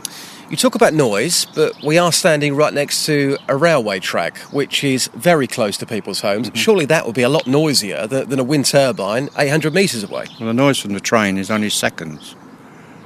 Um, while this interview's been going on, we haven't had a train go through at all. Hmm. That is true, but they will be coming through. They They, will be they? coming They through. will be. You've actually been to a site where they have got wind turbines. Just um, how loud are they, in your experience?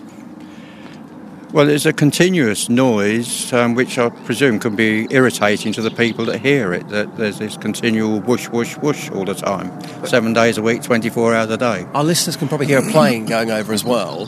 Surely that plane is going to be louder than a wind turbine.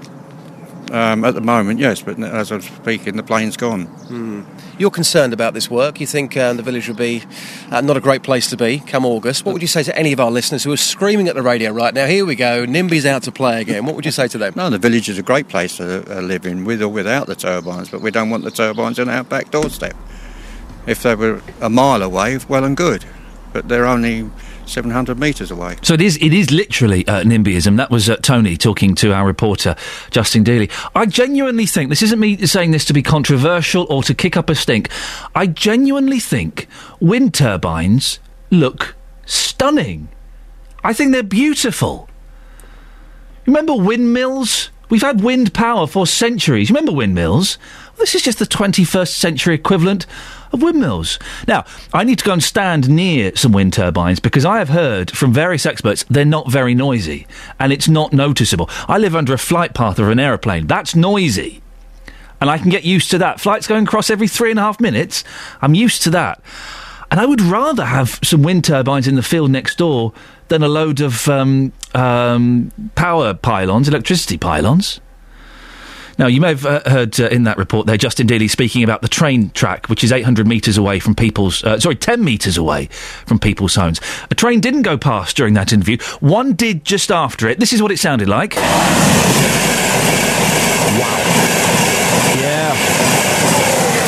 Right. Wind turbine isn't going to be as noisy as that. I can pretty much guarantee it. Do you have a problem with wind turbines? If you've got a wind turbine uh, farm, do we call them farms? What do we call them? Wind, a herd of wind turbines? A wind farm is what you. That's, that's it, right? I knew there was a, a phrase that I'd heard, and I it dropped out of my mind. If you have a wind farm near you, were you worried about them? And, and, and actually, that you, you thought, well, they're not really that bad now. They're here. I don't really notice them. Am I the only person? Here we go. Am I the only person that thinks wind turbines are actually quite beautiful? And uh, I, I wouldn't be that fussed if they built one near me. Oh eight four five nine four double five five double five is the telephone number. Call 08459 455 555. BBC Three Counties Radio. Stephen, you want to talk about tipping? Before that, what do you think about wind turbines? Are they beautiful? They are indeed, Iain. I agree with you. I think they look stunning, and I, I, I and I'm not saying this to be an idiot. I, if they were put in the field next door to me, I wouldn't mind. I could think of worse things that could be built there. Yes, I agree with you. And if it's doing its bit to save this lovely planet of ours, then yes, I say build more of them. Stephen Tipping. David Cameron left 50 quid tip for a 45 pounds meal. Uh, tipping fills me with anxiety and fear. It ruined my honeymoon. What's your take on it? Oh, I, I tip all the time. I went went out for a meal uh, on Saturday night. I tip the waiter, but I don't. I don't like to add it onto the bill. I like to give the the waiter, whoever's serving me, cash in their hand. So hopefully it goes to them and not to the company. What percentage uh, did you give? I don't know. I don't work on percentage. I just give them what I feel like at the time. Oh, listen, you're you're, you're a free man. You're living the dream, Stephen. Indeed. Who? So okay, so let's work out who, who you do tip. You, you tip waiters in restaurants. Yes, indeed. Do you? In some bars, it's expected to tip the barman. Would you ever do that? No. Um, the bin men at Christmas. Yes. Really? Yes. Why? They just uh, they're just doing their dirty job.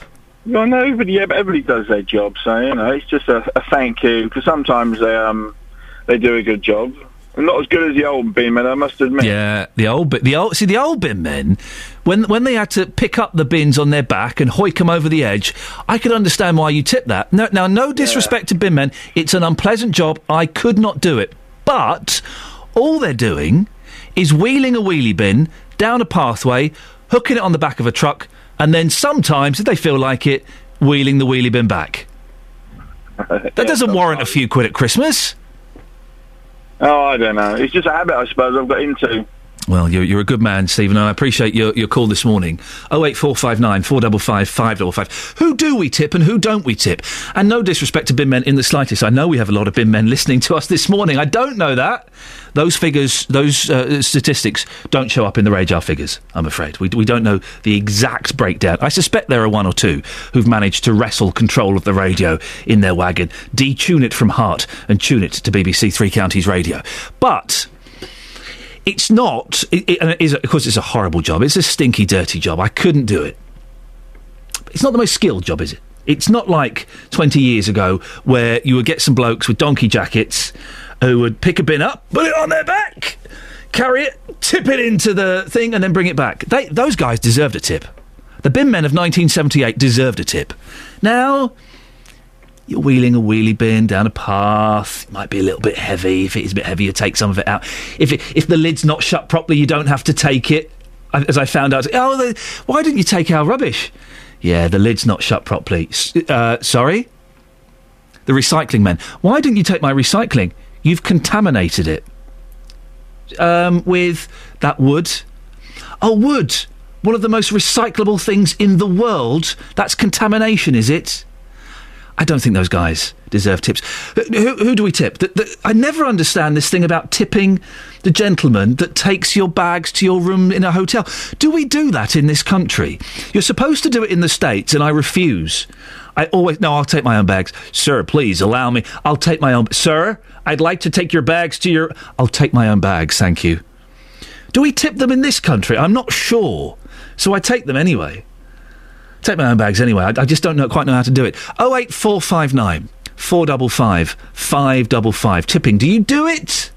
Wouldn't it be great if we just, like Japan, oh, I want to go and live there.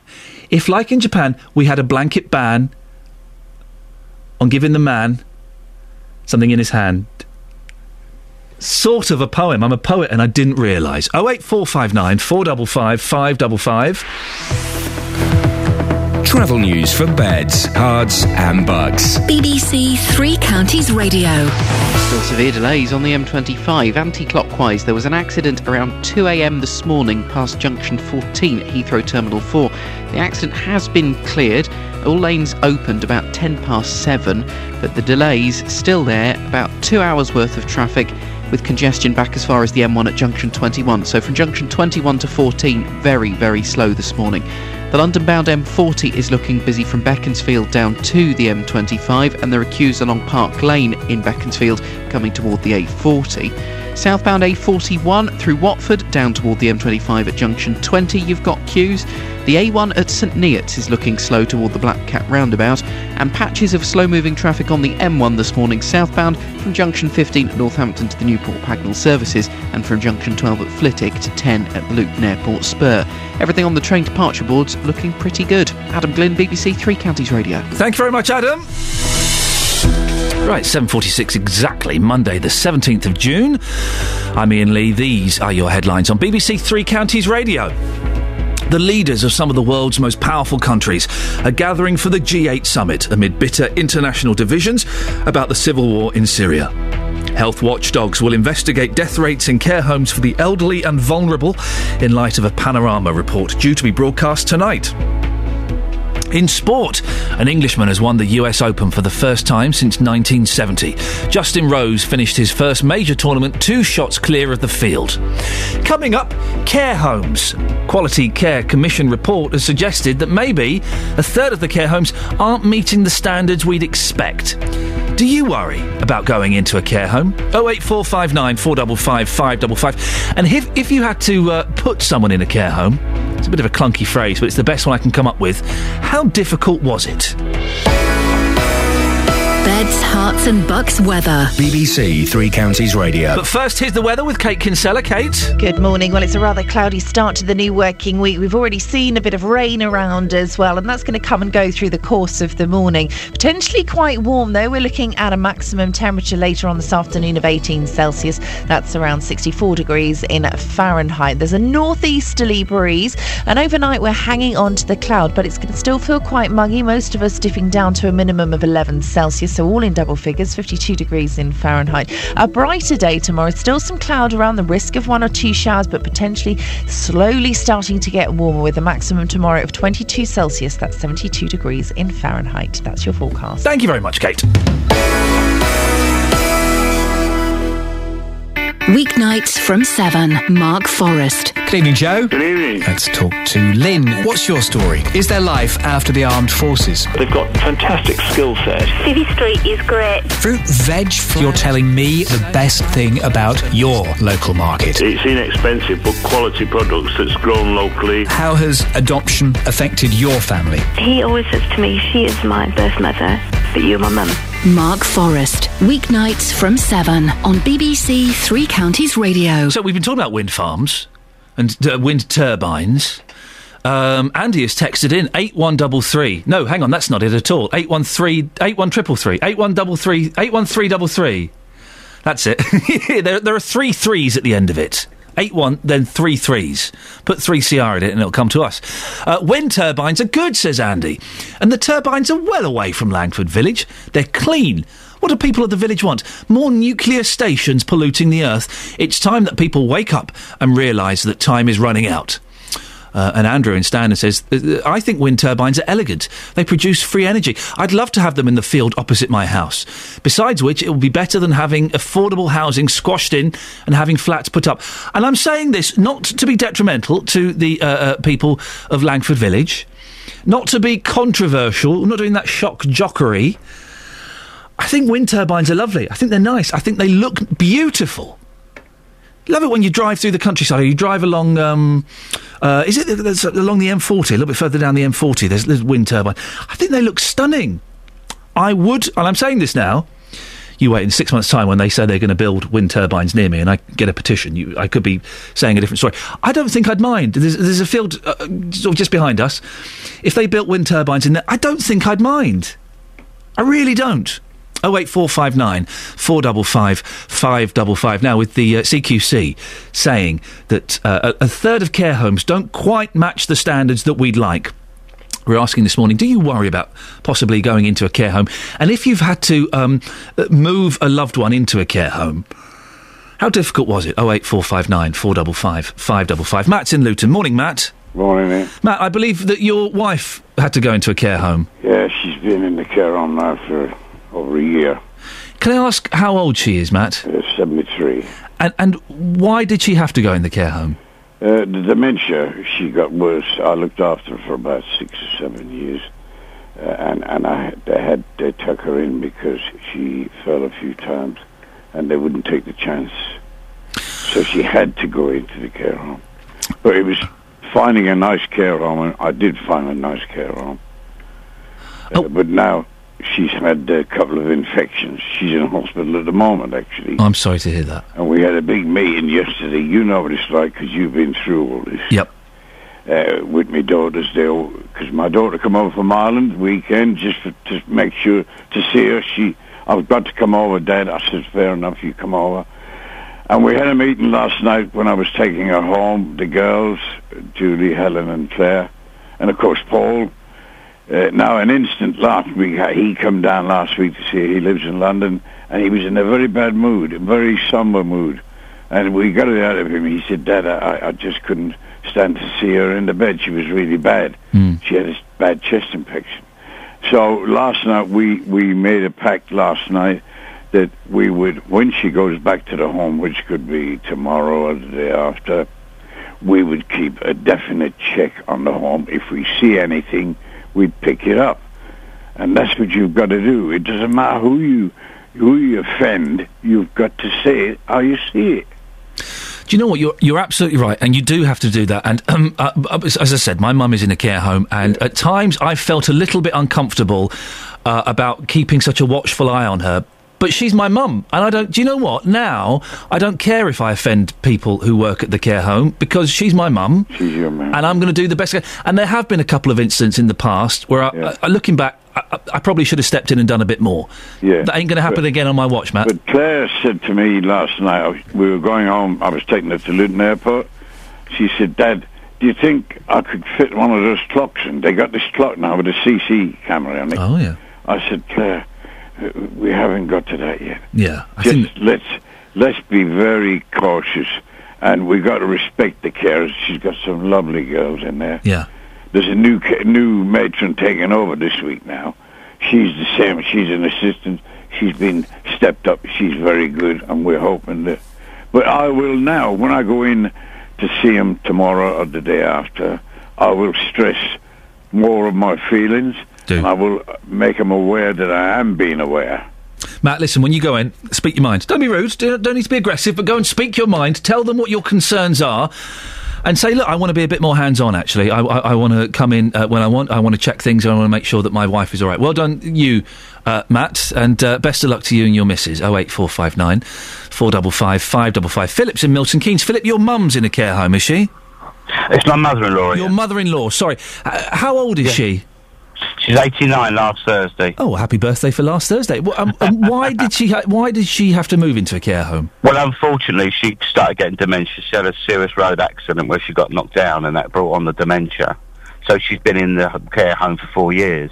How difficult was it for you and uh, your family to to make that decision?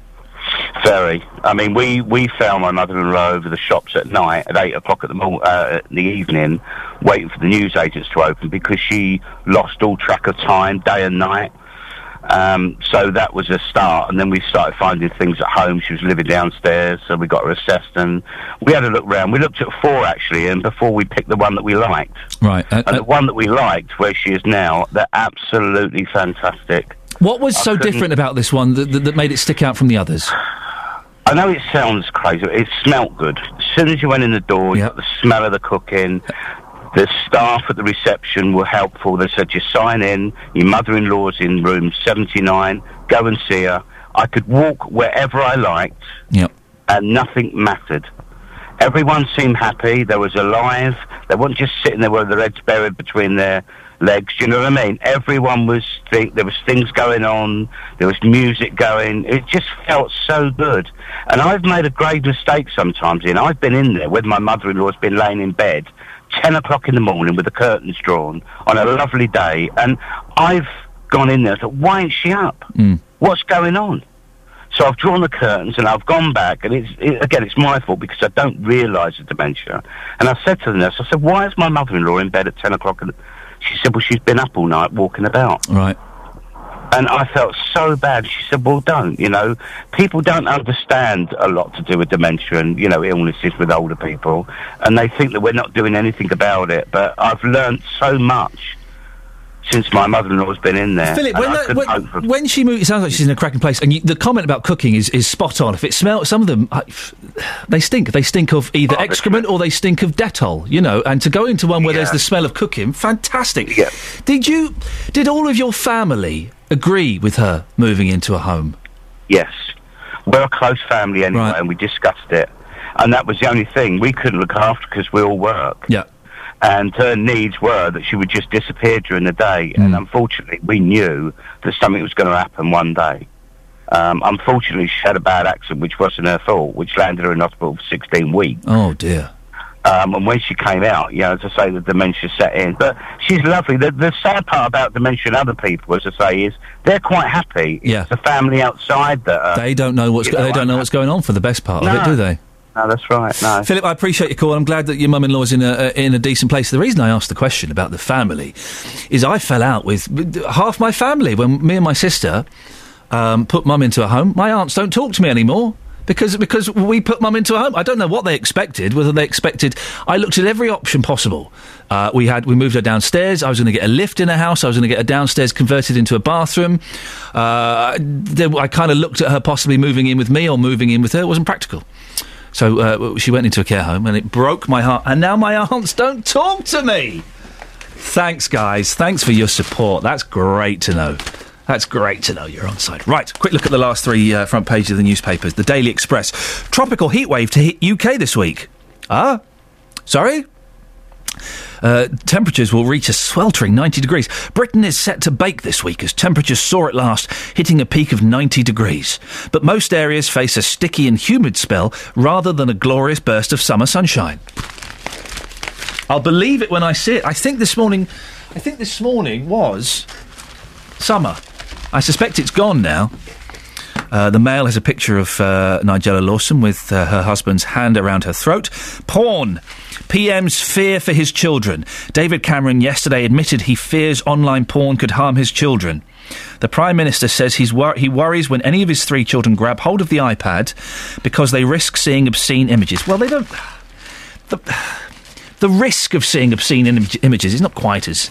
You want to see an obscene image? Go to the front page of the Sun, where um, what's her name? The uh, what's what's that? Kelly, is that Kelly Brooks? Kelly Brook. Kelly Brook is um, falling out of a tiny bikini. So you don't need to go to the internet to see it. It's on the front page of the Sun. Uh, Cold War. Obama books G8 gym, so Putin must swim in icy lake. B- Barack Obama won a Cold War victory ahead of the G8 summit after bagging a gym. It's nice to know that uh, the Sun is taking the G8 summit seriously. Page three of the Sun. Oh, uh, Rossi spends two million pounds on status blow. Status quo rocker Francis Ro- Rossi has revealed he spent the equivalent of 1.7 million pounds of, of money on cocaine. Is that all? Travel news for beds, Herts, and bucks. BBC Three Counties Radio. Still big problems on the M25. Anti-clockwise, severe delays after an accident earlier at Heathrow Terminal 4, Junction 14. Congestion back to the M1 at Junction 21. All lanes are open, but it's still taking about two hours to get through the traffic if you're going the whole way through that stretch. And slow clockwise now as well from Junction 22 at London Colney to 23 at the A1M heading into the roadworks section. Problems on the M1. We've got a fair bit of queuing traffic this morning from Northampton at Junction 15 down to the Newport Pagnell services, and it's also really slow from Flitwick to the Luton Airport spur. Now, we've had a couple of calls, apparently two accidents on the southbound M1. The first one is from Junction 12 to 11. Apparently, three cars in the outside lane. Another between Junction 11 and 10, closer to the airport turn. Two cars again in the outside lane. Thanks to Andy, who was one of the people who called us in on that one. It's busy as well on the M40 London bound as you come down from Beaconsfield toward the M25. Adam Glynn, BBC Three Counties Radio. Thank you very much, Adam. In the next hour, how do you feel about going into a care home and how difficult was it for you to put your loved one in there? Here's the news. On FM, AM, online, and digital radio. This is BBC Three Counties Radio.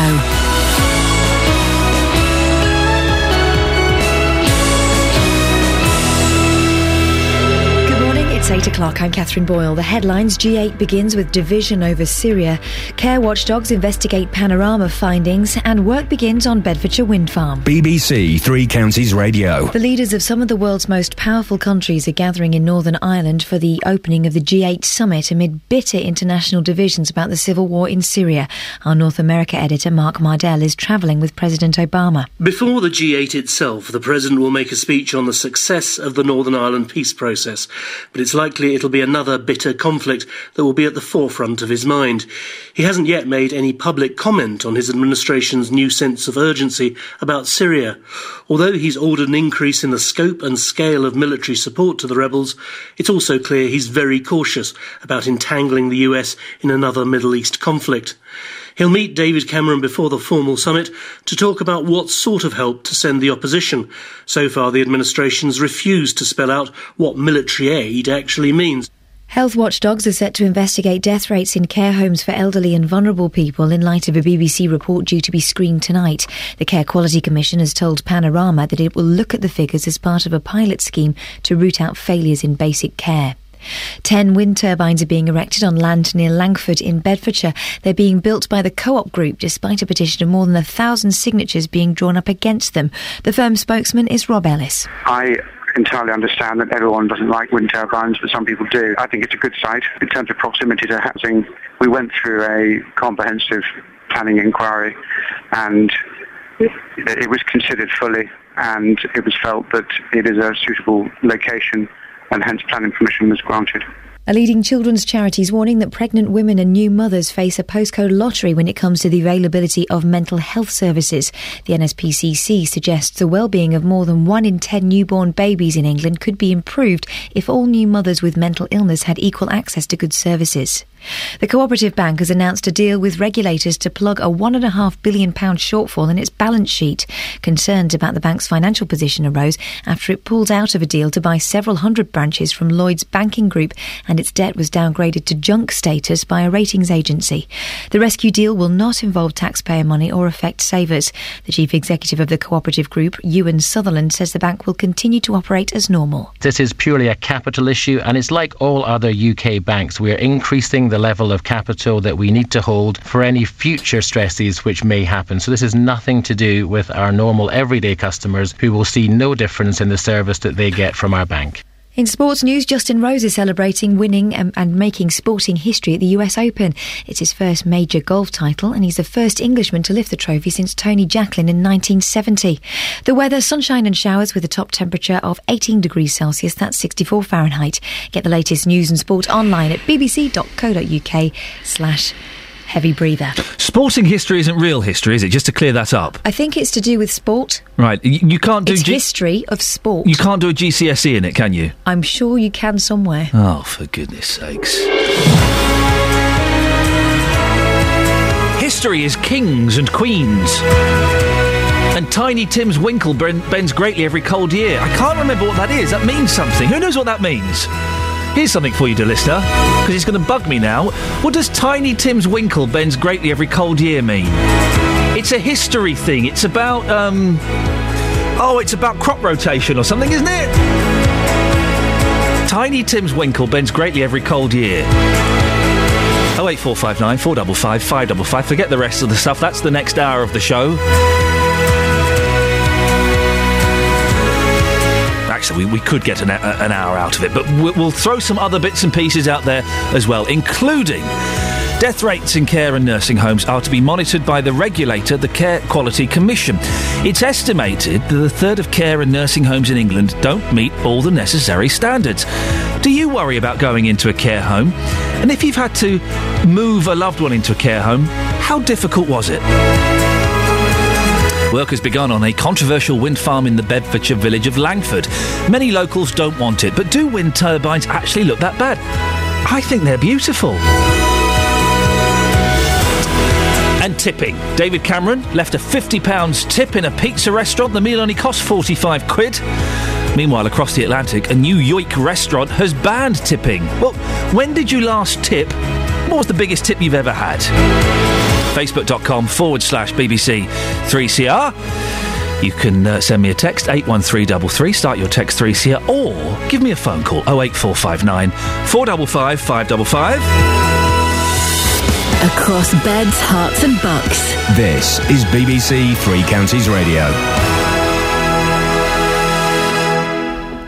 Death rates in homes that care for elderly and vulnerable people in England are to be monitored by the regulator, the Care Quality Commission.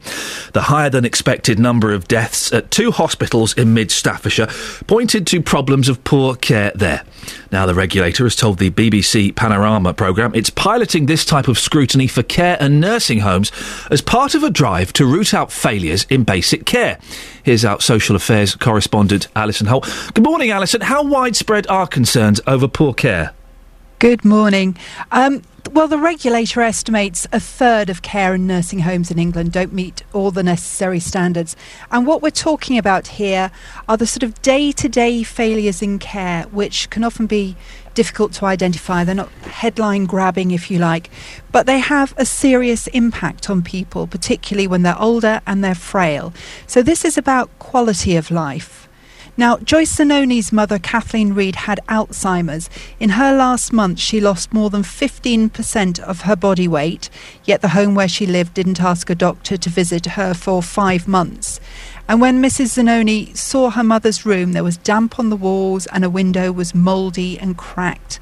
She'd had concerns for some time, but didn't feel they'd really been dealt with. Can you imagine somebody who can't express themselves and doesn't have a voice and is so so vulnerable? It's sort of like being cooped up and just rotting. There has to be some sort of system where somebody takes the lead at the outgo of concerns being raised, whether it's by a family or whether it's by whistleblowers, that actually works because at the moment it doesn't work. It simply doesn't work. Now, the home maintains Mrs. Reed's weight loss was due to the progression of that illness and says the damp was the result of a downpour the night before. Mrs. Reed died several weeks after her daughter discovered her weight loss. The local safeguarding team concluded that Mrs. Reed had suffered from neglect and um, inspectors went into the home afterwards. They've been again recently and say that it has improved, although minor concerns remain. So, what is the regulator planning? Well, the Care Quality Commission has the job of overseeing care in nursing homes. It's um, been highly criticised in the past, and what it says it's doing now is it's introducing specialist inspectors. It also wants to hear more from families and from staff. And it's told BBC Panorama it will monitor death rates in homes. If they're unexpectedly high, then that will trigger an investigation at the moment they're piloting this and they say they're in the, the foothills of the science on, on using statistics in this way. But it is the type of scrutiny that's already been used to point to problems in hospitals, for instance, in mid Staffordshire.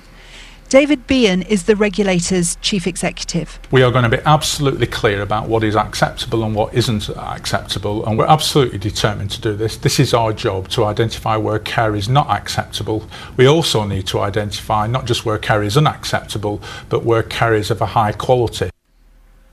It is worth pointing out for because anyone who has a relative in a care home is, is going to worry about them.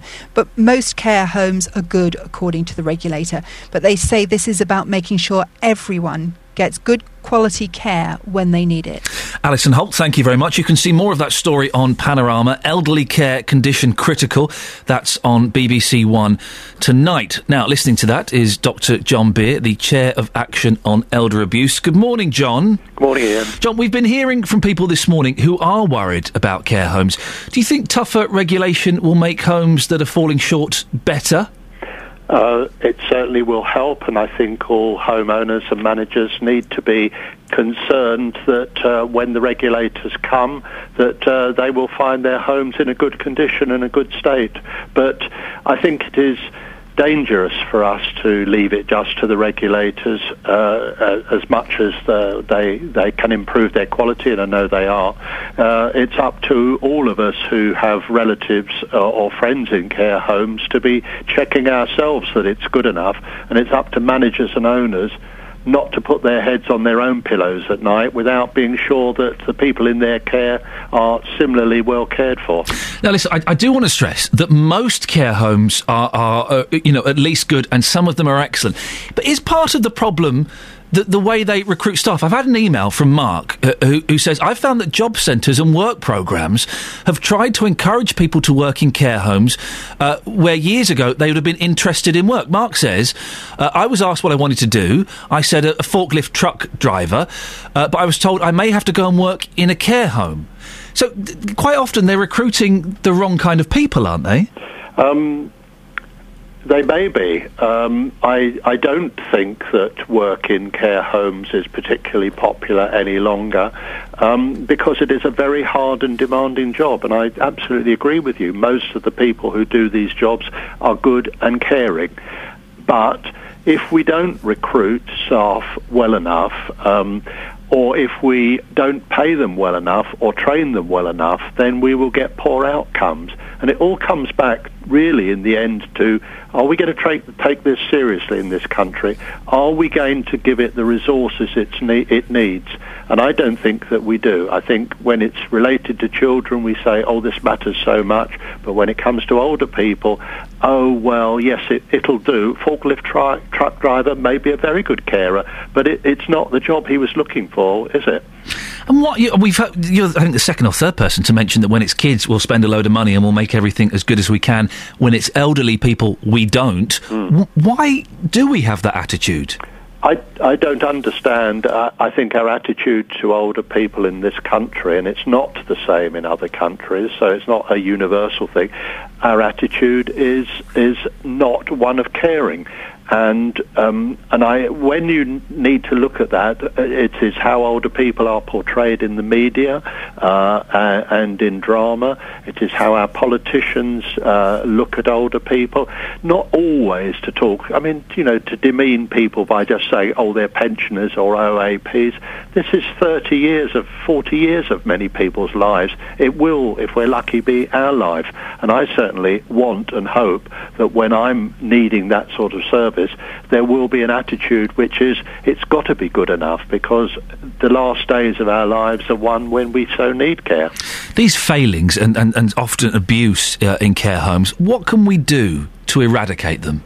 Well, I think I'll go back to the point about owners and managers. They've got to know that if it is unacceptable, that they will have to answer to the law and may end up in prison. So, yes, it's not going to be brushed under the carpet any longer, and they will have to take responsibility.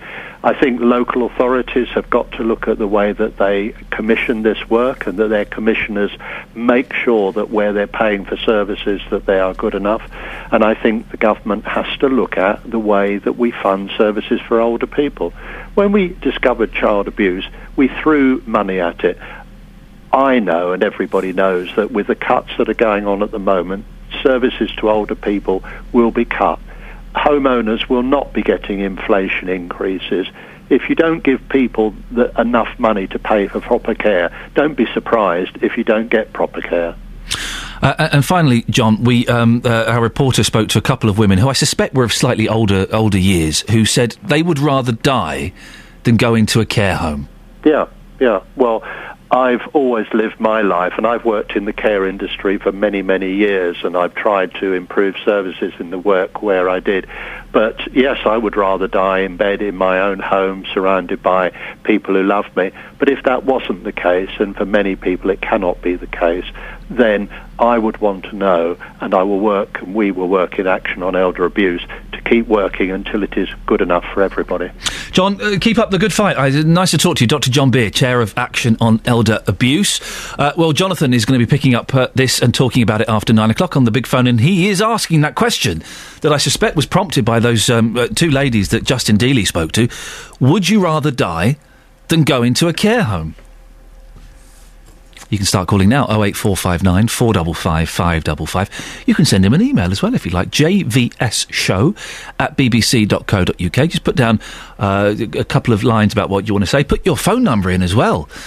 Uh, and the team may get back uh, in touch with you. And while we're giving out emails, let me give you mine. If you've got a story that you think we should be covering on this show, it can be a huge story about some top national secret you've discovered, or it can be a tiny, tiny little thing that uh, possibly only affects you. If you think it's worth us having a look at, send me an email, iain.lee, I-A-I-N dot L-E-E, at bbc.co.uk. That's also the address to write to. On Fridays, uh, the last 15 minutes of the show, we have a, a little unusual musical act uh, come in. Um, and uh, we- we're looking for some more. So if you play some music, or if you've got a friend or a son or a mum or somebody who does just something a little bit unusual musically, send me an email, iain.lee at bbc.co.uk. Little description of what they do. Maybe a YouTube clip or an MP3, something like that. And uh, who knows? You could be performing live on the Iain Lee Show on BBC Three Counties Radio. Travel news for beds, cards, and bucks. BBC Three Counties Radio. Quite a busy morning. Northbound on the M1, there's a lane closed off because of an accident between junction 12 at Flitwick and 13 at Bedford. It's lane 1, the inside lane, that's closed there, and it is looking slow. The southbound side has a lane blocked off because of an accident with three vehicles involved. This is as you go past junction 12, and lane 1 is blocked off on that side. Continuing southbound, a lane blocked off, an accident with two vehicles involved. This is just slightly further down between junction 11 for the A505 and 10 for the Luton Airport Spur. It's nearer to junction 10 than it is to junction 11, but in both cases, traffic is very slow. M25 anti clockwise, severe delays from Kings Langley to the M40. It's taking about an hour on average to get through the traffic there. Of course, not helped by the accident in the early hours at Heathrow Terminal 4. Clockwise slow into the roadworks section, London Colney to the A1M. Delays on the London bound M40, Beaconsfield to the M25. Slowing in High Wycombe on the A404, and traffic starting to build on the A1M from Stevenage toward Junction 7. Adam Glynn, BBC Three Counties Radio. Thank you very much, Adam. Right, 8.17. It's uh, Monday the 17th of June. I'm Iain Lee. These are your headlines on BBC Three Counties Radio. The leaders of some of the world's most powerful countries are gathering in Northern Ireland for the opening of the G8 summit amid bitter international divisions about the civil war in Syria. Death rates in care homes for the elderly and vulnerable are set to be investigated by the Care Quality Commission in light of a BBC report due out tonight. In sport, Justin Rose has become the first English golfer to win the US Open for 43 years after finishing two shots clear of the field at Merion. Coming up, we're talking tipping. David Cameron left a tip that was bigger than the cost of the meal itself. Well, what was the largest tip you've ever left? 08459 455 555. BBC Three Counties Radio.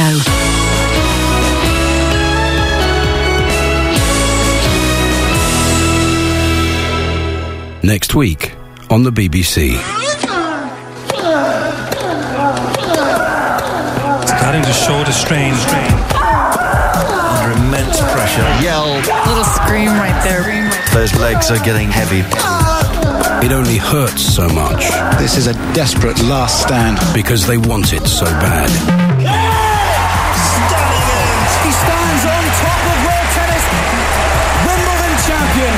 Wimbledon starts next Monday across the BBC. and so in control of situations. Yes. Just finishing a conversation th- with Jonathan Vernon Smith that we literally cannot have on air No. for legal reasons. No, we can't. We, we, we, we were having a legally dodgy conversation, which we can do off air. Yes, but now no. No, no, no, no, no, no. So had we better move on? We should probably, yes. What do you? Where do you want to take this? Uh, where do you not- want to take this bad boy and park it? Had a nice weekend. Um, well, ups Oh. and downs. Oh gosh. We're talking about care homes. I opened the fete at my mum's care home. Oh, that's at the, nice. The weekend, but they were a little bit. I had to go off. I had some work that night. And I said, look, I can't really stay very long. And they were like, oh.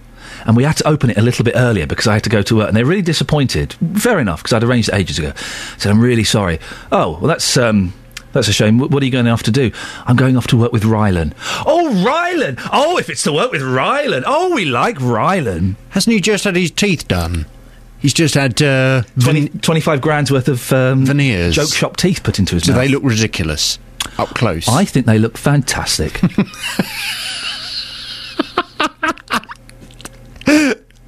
I think they look. I think they look great. Lovely. You know. Uh, you know the, the the chattering teeth you get in joke shops. Yes. They look like those. They look like those. Yeah. Oh, it's a nice look. Right. Um, so that was good. And then Sunday, Father's Day. Father's Day, happy Father's Well, Day. Well, exactly. Did you? Uh, did your children bring you anything? My dad sent me a, a text at about nine o'clock saying, "Jonathan, I'm lying in bed waiting for my full English breakfast." Oh dear. I don't even, even live with him. He wasn't, wasn't going to get a full English breakfast, was he? I was wor- I was doing I was working in the morning, very early in the morning. I came back, I had a very upset stomach, so I spent the whole day in bed. Oh gosh. And I couldn't even go near the kids, case case it was a bug, and I gave it to them. Oh gosh. So that was. Um, but I did I did work with Rylan. Happy Father's Day. Thanks very much indeed, JVS. What's on your show? I know what's not on your show this morning, but what is on your show this morning? Well, uh, we're picking up on this care home story that you've been talking about and the Panorama programme tonight. One in three care homes in England aren't good enough. That's according to the Care Quality Commission, who will be speaking tonight on Panorama. It was only in January we heard complaints of abuse in care homes across the three counties had increased in the last year. In Hertfordshire alone, complaints against care homes rose by 6% in 2012. Um, particularly interested to hear some of the people that Justin was talking to a little earlier. It seems that there are people out there who would they were saying they'd rather top themselves Yep. than than go into a care home. Well, from nine this morning, I want to hear your views. Would you rather die than go into a care home? Are they really that bad? If you've had experience, I want your view on the big phone in 08459 455 555. Would you rather die than go into a care home? How big's your tip? Uh, 10% normally. Yeah. But if it's if there's not good service, then nothing. Ten percent's a little tight, isn't it? I heard you saying that earlier. I don't think so. It's below the expected norm. I think twelve point five is kind of the, the, the lowest you can do without. I thought that was American. No, no, that's that's that's it's sort of between twelve point five and fifteen. Ten percent is a little bit on the tight side. It's easy to work out though. I mean, you try and tell me what if a bill comes to thirty-seven pounds ninety-seven. What's twelve point five percent? I wouldn't have a clue. Four pounds twenty-three. Re- oh, look at you! You're like a child genius. You're like that, uh, like that ginger-haired child that became a boy. No, that became a woman. Oh yes. Jo- Lo- uh, um, the, oh, uh, the antiques expert, uh, Yes. Ron Wogan. Um, Laurie, Laurie's. Well, you like him. mm, thanks very much. Email 3cr at bbc.co.uk. BBC Three Counties Radio. Tipping. We're talking about tipping today. It's in the papers that David Cameron went to Pizza Express, left a 50 quid tip. The meal cost £45. Meanwhile, across the Atlantic, a New York rest New York, New York in America, New York, a New York restaurant has banned tipping, saying its staff get paid enough. Well, tipping can cause lots of stressful problems. How much to tip, when, who, cash or card? Well, Justin Dealey, who I, I bet has never left a tip, has been out to see what you think. Maggie, are you a tipper? Yes or no? Yes. Yeah? Yeah. Who do you tip? Uh, hairdresser. Yeah. Restaurants. Yeah. Taxis. Yeah. I don't have many of them though. I can't afford them. Have you got any money left? A little bit. Yeah. so, in general, how much do you tip then? If you got your. Right, my your hair hairdresser- usually is 15 and I give her 18. Three pound tip? Yes, because she's so good. That's generous. What Yeah. about a taxi driver? Quid. Yeah. Restaurant? All depends what it's like. If it's good, more. Yeah. Less if it's horrible. Don't pay for the bill if it's horrible. Really? No. I've refused to pay many a time. Have you? Mm. And what's happened? Well, just walk out. Sit on. You've actually walked out of a restaurant I without have paying? walked out of a restaurant. Have they chased you? Yes, and I've told them I've got the right to walk out, but they have to get the police if they want to. And that is the lure. Have the police ever been called? No, no. Maggie, I'm going to leave you. I'm not going to mess with you. Thank you very much. I usually get a free meal as well. I'm going. Bye. Ta-ra! Uh, what about yourself, Lee? Um, you're last on this one. Uh, are you a tipper? I certainly am, yes. Yeah. And um, I tip at restaurants, um, taxis when I use them. Um, restaurants generally do 10%, but again, it depends on the service. But I do like to make sure it gets to the waitress as opposed to just being put on the bill, which I do object to, I must admit. Now, Sheila, first of all, David Cameron uh, has left a £50 tip at Pizza Express. What's your reaction to that? He's got more money than sense. Now, what about yourself? Who do you tip? Just you know, hairdresser, and you know, and if I get good service at a restaurant, I give a, a tip. So, I'm going to ask you a very personal question right now. How much does it cost to have your hair cut? A cut and blow dry, twenty-eight pound. £28. And what do you tip? Just a pound. Just a pound? Yeah. Okay. Oh yeah, every, every little helps. So you don't round it up to 30, it's £29 pounds No, no, with the because tip. the one goes on the card and one comes out the purse. And if you go to a restaurant, if you get good service, you will tip. If you don't, you won't. It's as simple as that for you. Exactly. Yes, yes. If you know, if they're rude or you know, and the service isn't good, you know, they don't deserve it. Generally about, what, 10% if you do tip? Yeah, ten percent. I don't. There's Justin Dealey there. Thank you, Justin. I don't think the rules say that you can walk out of a restaurant without paying. And they have to call. I don't think you're, you're allowed to do that, are you? Well, Heather Pickering is a uh, protocol consultant. Heather, that's that's not the rule, is it? Uh, yes, it is actually. You don't have to pay for a bad meal. If I think Oh. now, I'm not sure about the law on this, but in, it, it used to be if you if you eat three quarters of it. Um, I, I mean, uh, Second, if you eat three quarters of it and no more, and it's a bad meal, you don't have to pay. you don't have to pay. But Oh. I mean, th- this has happened to me, or at least not to me, the person I was with, who who was very good at complaining.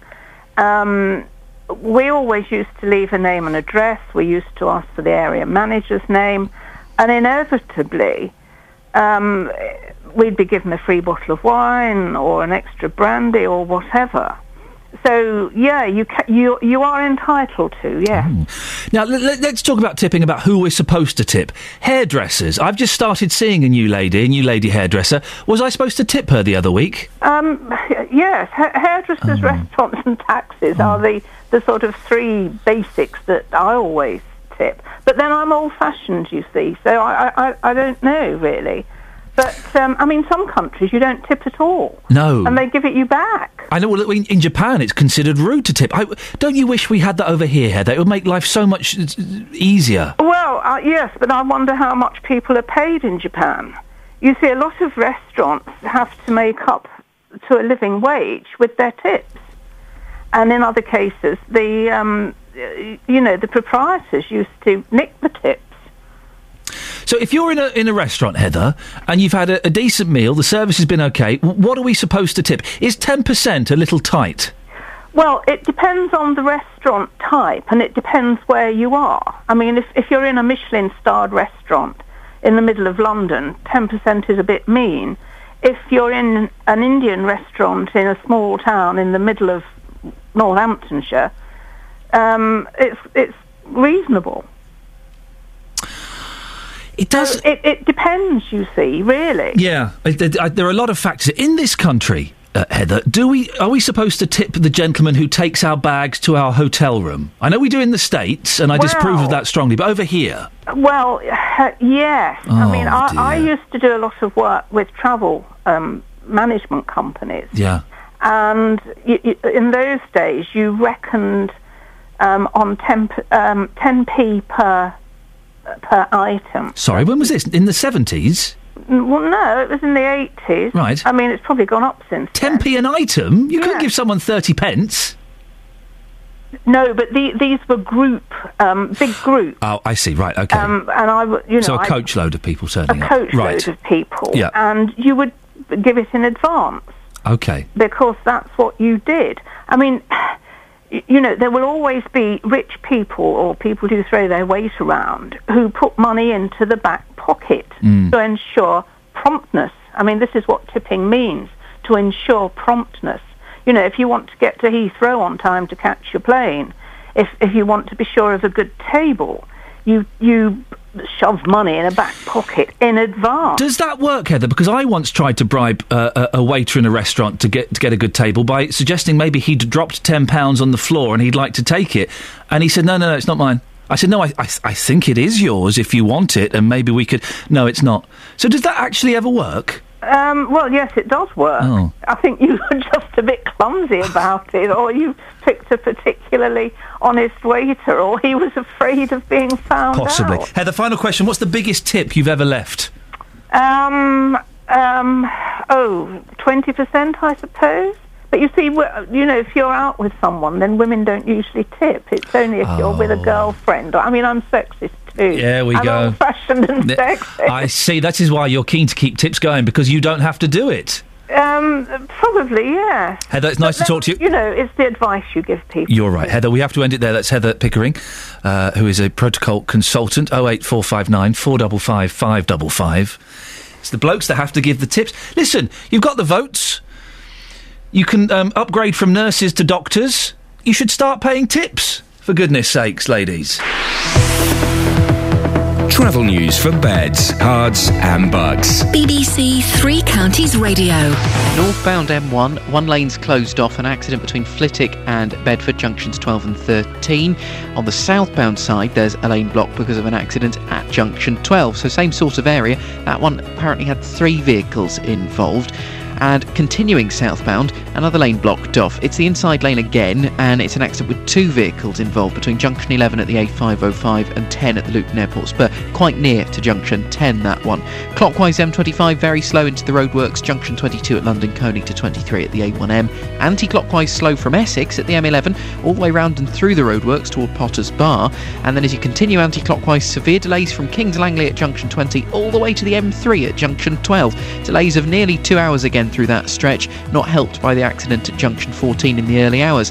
The M40, very slow London bound Beaconsfield to the M25, and then patches of slow moving traffic on the A1, St Neots at the Black Cat roundabout, the A1M from Hitchin to Stevenage, and then into London on the A1 through Boreham Wood. Adam Glynn, BBC Three Counties Radio. Adam, thanks very much. It's 8.30, time for the news and sport on BBC Three Counties Radio with Catherine Boyle. Across beds, Herts, and bucks. This is BBC Three Counties Radio.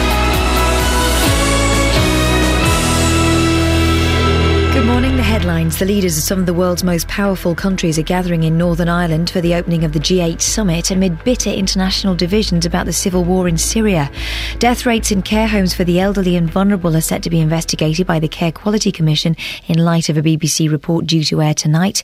And 10 wind turbines are being erected on land near Langford in Bedfordshire, despite a 1,000 name petition from local campaigners. Three Counties Sports. BBC Three Counties Radio.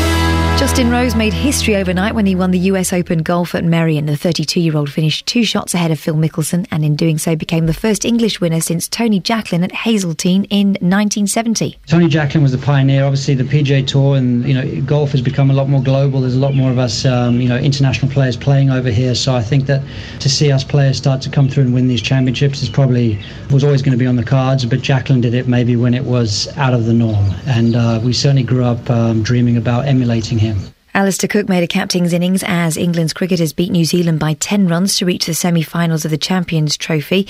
Cook was England's top scorer with 64 in Cardiff as they set New Zealand a victory target of 170 in a rain-hit match reduced to 24 overs per side. Maybe we, we set us, our, our sights a little bit too high, 180, 190. You know, if we'd have got that, that'd have been obviously a very good score. But um, I thought the way we bowled those first four overs, especially, was fantastic. We just kept picking up wickets when we needed them today in that in that chase. Andy Murray's had the perfect preparation for Wimbledon. He claimed a third title at London's Queen's Club, beating Marin Cilic in three sets 5 7, 7 5, 6 3.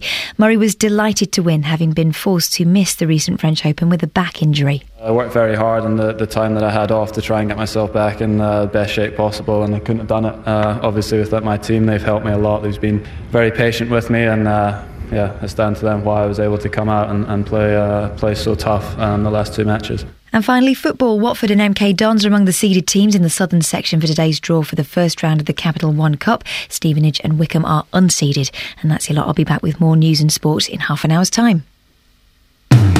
Call 08459 455 555. BBC Three Counties Radio. Wind turbines, care for the elderly, and oh, I'll have a bit of that Kit Kat. Oh, sorry, I was, I was saying what I was. I was catchphrasing there. I was saying what I was seeing, which is a, a no-no. Oh eight four five nine four double five five double five. If you've had to move uh, a, a loved one into a care home, how difficult was it? And why did you choose that particular care home? What was it that that stood out? Amongst the others. 08459 455 555. Now, work has begun on a wind farm in the Bedfordshire village of Langford.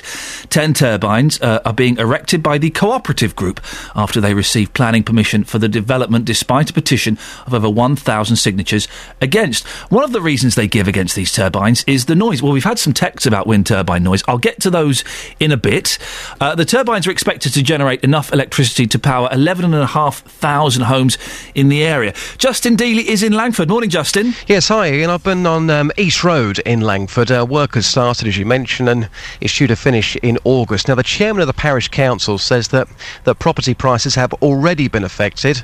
Over a thousand people have signed this petition, and noise is a main concern to local people. The turbines are going to be around 800 metres from people's homes, but this next clip I find absolutely fascinating because despite the turbines being 800 metres away and people complaining about the noise, they've actually got a train track which is literally 10 metres away from people's homes. This is Joan. Take a listen to this. My name's Joan Rutt, and I'm against it mainly for what's been said before, but also it concerns me that the people in this village who are autistic or who have any physical condition that can be affected by the noise, the continual noise, and also the possibility of flicker, which has not been mentioned at all. That it sort of, you know, will have an adverse effect, and the children will be out in the playground. Now, this is quite handy. We talk about the noise. Let's just pick up the noise of this.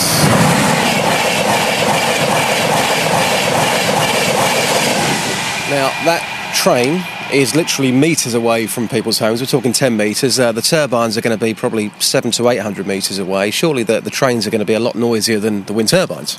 They are going to be noisy, but for only a matter of seconds. And so you you bought your house knowing that the trains were here, so you accepted it, and and sort of people just know it's a train and cut it out. It's a totally different um, aspect of noise when it's sudden like that than when it's a continual drip, drip, drip.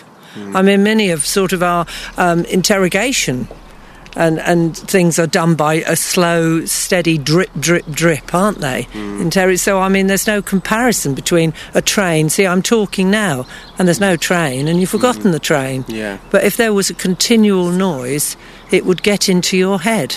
Justin, thanks for that. We can speak now to Linda Jackson, who lives in Langford near the new wind turbines, and also Jonathan Lincoln from the Sustainable Energy Alliance. Good morning to both of you. Good morning. Linda, Good why? morning. Thank you. What, Linda, why do you oppose the wind farms? Well, it's not just the wind farm in Langford that I oppose. I oppose wind farms in general. Why? Why? Uh, well, I've got four overall reasons. One is the inefficiency of the turbines. The second is the shelf life of the turbines. The third is the climate changes. And the fourth is the effect upon people living by wind farms. And going back to the point that Joan was making about the noise, not a huge amount of research has been done into the effect of the noise, but there was a survey in South Australia which showed that up to 70% of the respondents living up to five kilometres away were negatively affected by the noise, and they could be said to be suffering from the wind turbine syndrome. Well, Linda, let's put let's put those points to Jonathan. Starting with the noise, Jonathan. That's one of the, the big complaints that we hear. Okay, noise is one of the misleading claims used by the anti-wind farm campaigners. I've been to many wind farms and noise is not an issue.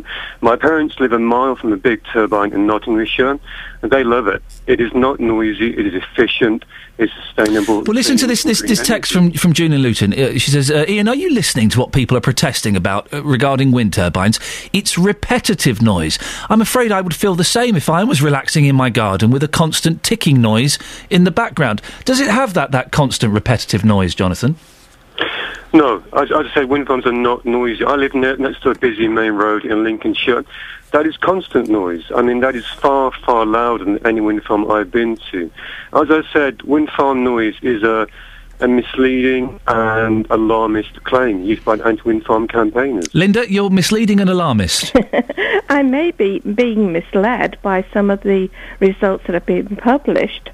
I'm not sure that I'm an alarmist because I really don't think that there have been sufficient surveys done. As I said, this uh, wind tunnel turbine syndrome, it's known to cause insomnia, headaches, nausea, stress. Is that true, Jonathan? Well, there was, there was a survey in Australia which came to the conclusion that this is psychological. I mean, many people um, believe there are issues when really there are no issues you know, whatsoever. And this was proven in the in this sort of survey in Australia. What about the shelf life? Linda uh, seems to suggest they don't have a particularly long shelf life. well, It's it's 25 years, which is the same as a, a conventional power station. I mean, a nuclear power station has a a design life 25 years. Then it's decommissioned, which is paid for by the taxpayer. Um, and conventional power stations have a limited lifespan. Wind farms, 25 years, they can be repowered after that. That's, that's not an issue at all. Well, the shelf life is only actually 20 years, not 25 years, and only up to 80% of the material that is used can be recycled. And the carbon fibre, which is used in the actual fan of the turbine, though it can be recycled, is not as strong as it was once it has been recycled. Yeah, this and these are Vestas' own figures. Vestas being the manufacturer who are making the particular wind farms that are going into Langford. You know, yes, there is a problem. Yes, whatever we have, there is going to be a problem for the recycling. But Would you rather, Linda, there was an, a, a nuclear uh, uh, power plant near you? actually, having lived near Sizewell, then nuclear power didn't bother me. We lived there for nearly nine years. Really, nuclear power bothers you less than wind turbines? Yes. Jonathan? Well, that's crazy. I mean, the legacy of waste that we have to deal with can last tens of thousands of years, and the cost of decommissioning in the UK is something like 90 billion pounds. That's paid for by the taxpayer, like you and I. And, you know, generations to come will have to, you know, foot the bill for this dirty, polluting form of energy. Nuclear power does not belong in this day. Jonathan, are wind turbines efficient? We do hear stories that some of the figures uh, uh, are perhaps slightly inflated, and actually, they don't generate that much energy. Well, they do. I mean, load factors for an onshore turbine about 25%, and uh, offshore it's a higher load factor. But they're very efficient at generating energy from a sustainable and clean energy source. All fossil fuels, coal, gas, oil, and even nuclear are finite resources, and one day they're going to run out. So what do we do then? We have to go for sustainable, you know, wind, wave, and tidal. And wind power can deliver on a large scale, and it works. Linda, uh, there will be some people listening to this saying, you're a NIMBY. Yes, I would freely admit that there is an element of not in my backyard. But having said that, They have to I- go. They have to go somewhere, though, don't they? Yes, so, so why I'm- shouldn't I it be? I'm actually against wind farms. It's not just the fact that there is a wind farm coming into Langford. I am against wind farms, and that's it. You know, it, it's. I admit that there is an element. There has to be an element. I think we, if we were all honest, there would be an element about anything. Would we really want to live next to a coal mine, for instance? Well, I, I, I, I, wouldn't mind if they. There's a field near me, just behind me. I wouldn't mind if they built a wind farm there. I think they look majestic. I'd much rather have that than blooming Sizewell next to me. Perhaps, but as it's already been pointed out, you do get accustomed to certain buildings. You look at the um, hangars at Cardington. You could become accustomed to these wind turbines, then, couldn't you? And maybe we will. We don't know. But I still feel that there are certain questions that have not been answered. What about the effects on the climate change that these wind turbines are going to have? Jonathan, what is the effect on climate change?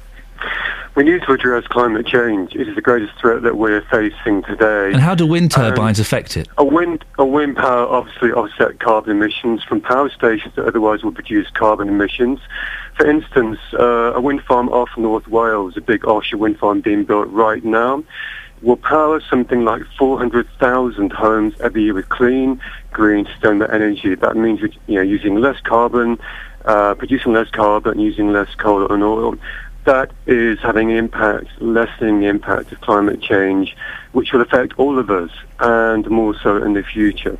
We have a, a commitment, international com- commitment, to address climate change and to meet renewable energy targets. Jonathan, why are we why are we building these on land near small villages near Linda's home? Why aren't th- th- surely it's more efficient to have them all in the sea? We need a mixture of offshore and onshore. Onshore are cheaper. And, But they, they um, generate less energy, don't they? Well, there's a, lower load factor, that is true, but we need a mixture of onshore and offshore. Offshore is more medium long term.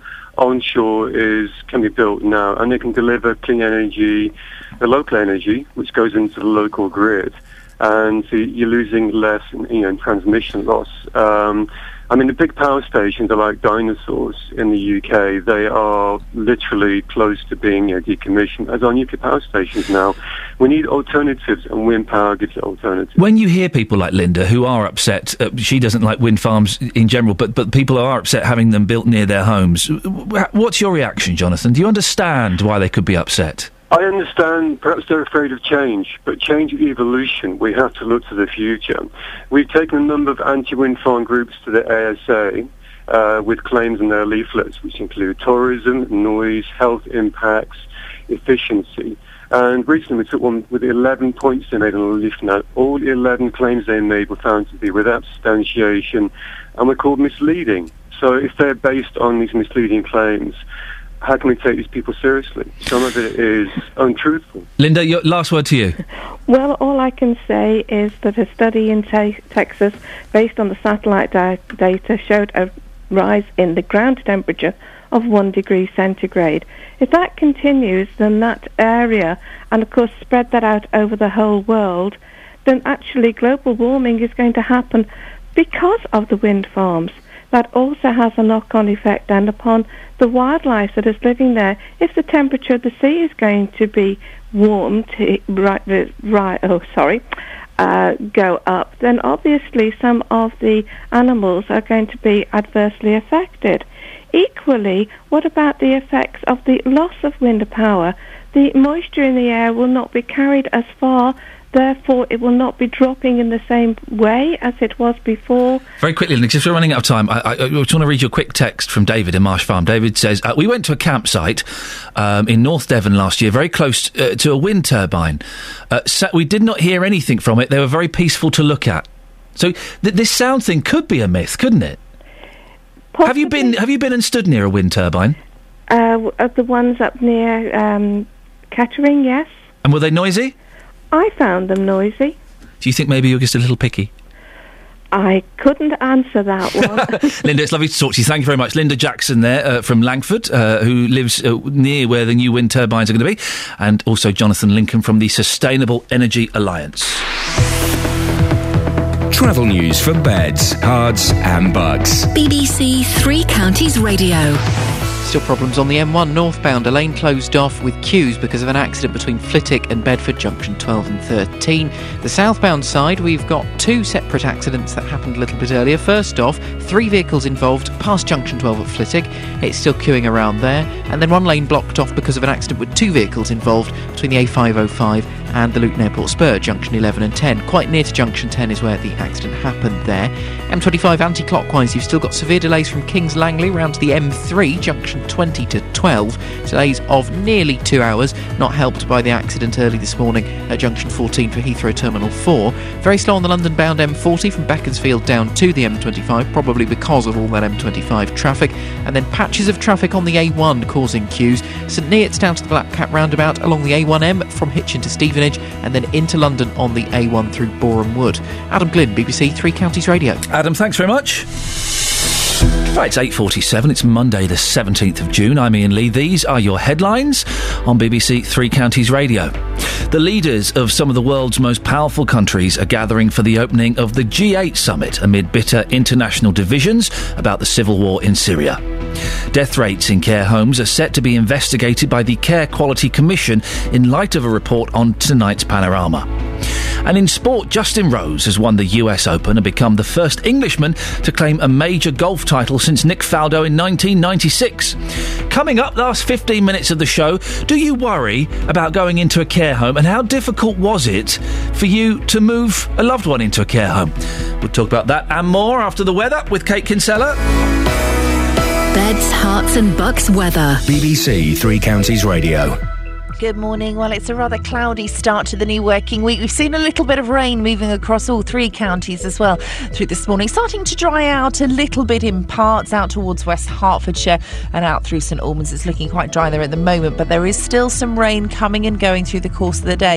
It's not really causing a problem for the temperature though, as we're looking at a maximum later on of 18 Celsius, so feeling warm. That's 64 degrees in Fahrenheit. Now, overnight, we're hanging on to the cloud, and that's going to make things feel a little muggy. We're looking at a minimum temperature of 11 Celsius, 52 degrees in Fahrenheit, and we can't co- rule out one or two showers moving up, particularly towards the southern parts of the counties uh, through the later part of the night. Now, for tomorrow, similar start to today, but we should see one or two more brighter spells and some sunshine as well. One or two potentially heavy showers. Once the sun does shine, it's going to warm up quite quickly. We're looking at getting up to a maximum tomorrow of 22 Celsius. That's 72 degrees in Fahrenheit. And that's your forecast. Thank you very much.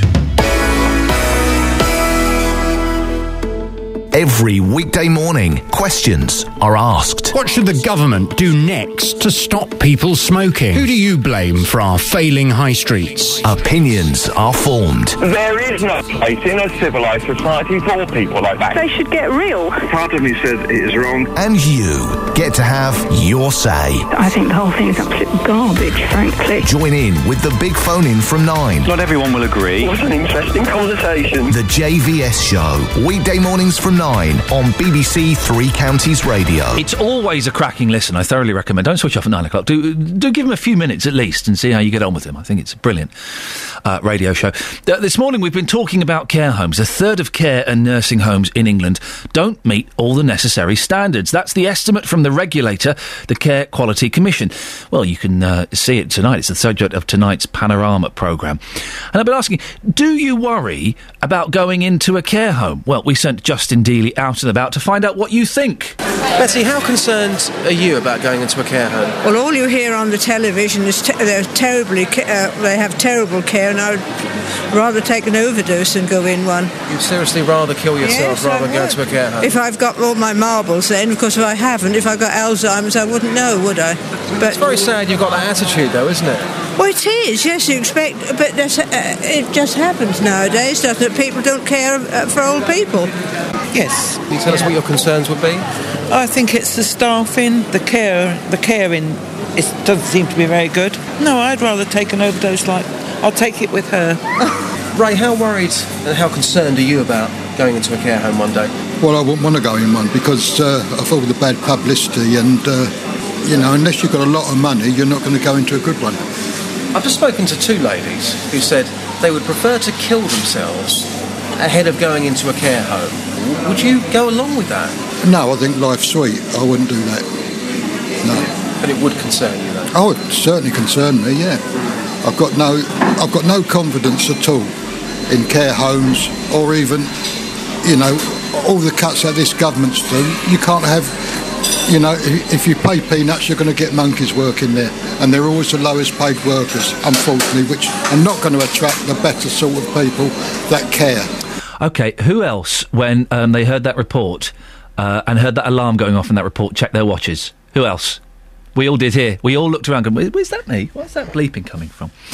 Uh, well, earlier on in the show, I spoke to Russ Simper. Russ, his dad, died in 2009, four weeks after he went, went to live in a care home. The coroner at the inquest into the death of Alan Simper found his care had been woefully inadequate. When he went into the home, he had three pressure sores. Four weeks later, he had 18. When he came out, the bed sores were so severe uh, that uh, you could see bone. There's kind of two or three things going on. First of all, guilt that I killed my dad. I should basically have just put him in the car and taken him away. Maybe we'd have stood a chance. Second of all, uh, angry that the trust put into a care home um, was, was, was completely and utterly rejected and, and, and, and didn't transform itself or materialise itself in any type of care that I would have um, thought was correct. And thirdly, looking at the commercial backing these people have, the, these are not, you know, these don't just suddenly spring about because somebody has a good idea. These are money-making firms. Well, um, Pat's in Houghton Regis on this. Good morning, Pat. Good morning, Iain. Pat, what's your take on, on care homes? I think uh, well, a lot has been said about the staffing. You, if you pay a minimum wage, you don't necessarily get the skills to go with that minimum wage, and the staff are, tend to be overworked. They're more interested, um, maybe rightly so in some cases, because of the wage that they need to get home because they've got families to look after as well, and that's where you you get the lack of care. I mean, my mother-in-law, she um, when my wife went in to visit her with her sister, she was nearly unconscious and the staff didn't recognise this. She didn't have um, any fluids put into her for a while, or any food because she rejected it. She had dementia as well, and they rushed her off to hospital, and she nearly died in hospital. So, you know, the care is not out there because the staff are not trained or paid enough. If you pay a decent wage, you will get a decent staff that can look after any parents that you put in there. Pat, thanks very much. I want to read a couple of uh, uh, these Facebook comments. Jackie Edwards says, I'm only 51 and already thinking about old age and how I will not be going into a care home. That's due to the fact I worked in a good few homes and I saw how some staff treated the residents. Um, Leslie says, I hope I'm dead before that comes into play. Uh, well, you can carry on this conversation with uh, JVS after nine o'clock. He's asking this morning, would you rather die than go into a care home? You can start calling him now if you want. 08459 455 555. Lots of stuff this morning. We've also been talking uh, about wind farms, wind turbines. I think they're quite beautiful. And this isn't me being. Sometimes you say things on the radio to be a little bit controversial and uh, and stir up some debate. I don't think I'm giving away too many secrets of how phone-in radio works, but. I think wind turbines are pretty stunning. There's a big field behind me. I wouldn't object if they were built there, I don't think. Glenn's in Leighton Buzzard. Morning, Glenn. Morning, Iain. Am I, am I being a little bit stupid by, by thinking wind turbines look wonderful? No, I think they look quite nice as well. Would you would you object if they built one next door to you? I'd have one in the bottom of my garden. Really? Yep. Because I'd rather that than an open cast coal mine. Working 12 hours a day from 7 o'clock in the morning till 12, 7 at night, extracting coal, dust. Uh, for 10 years, I think one of the sites where I worked at uh, was disruption. So, yeah, wind farms, lovely. We spoke to Linda earlier on, who lives uh, in Langford, which is w- where uh, some um, turbines are potentially going to be built. She said that she was happier when she lived next door to Sizewell, the nuclear power plant. I'd rather her than me. Yeah, I, y- yeah, I, I think I would as well. Uh, Glenn, thank you. Charlie's in Hemel. Morning, Charlie. Oh, good morning. What, what do you think about wind turbines? Uh, oh, uh, what sort of reduction will we get in our electricity bills? Oh, here we go. I like the way you're thinking. Uh, I, I'm not sure if we'd get any, but it would mean that my grandchildren would have electricity. Uh, yeah, exactly. But I mean, they're putting them up all over the place, and they're going to make millions and millions and millions because it's working on wind. Yeah. Uh, a nice reduction would be nice. I'll have one in my front garden or my back garden. I'd have two. You have, you, so if you got a nice little discount, you'd have two wind turbines built. What, what kind of discount would you hope to see, Charles? Well, the way they're talking about this free electricity, Yeah. I want half.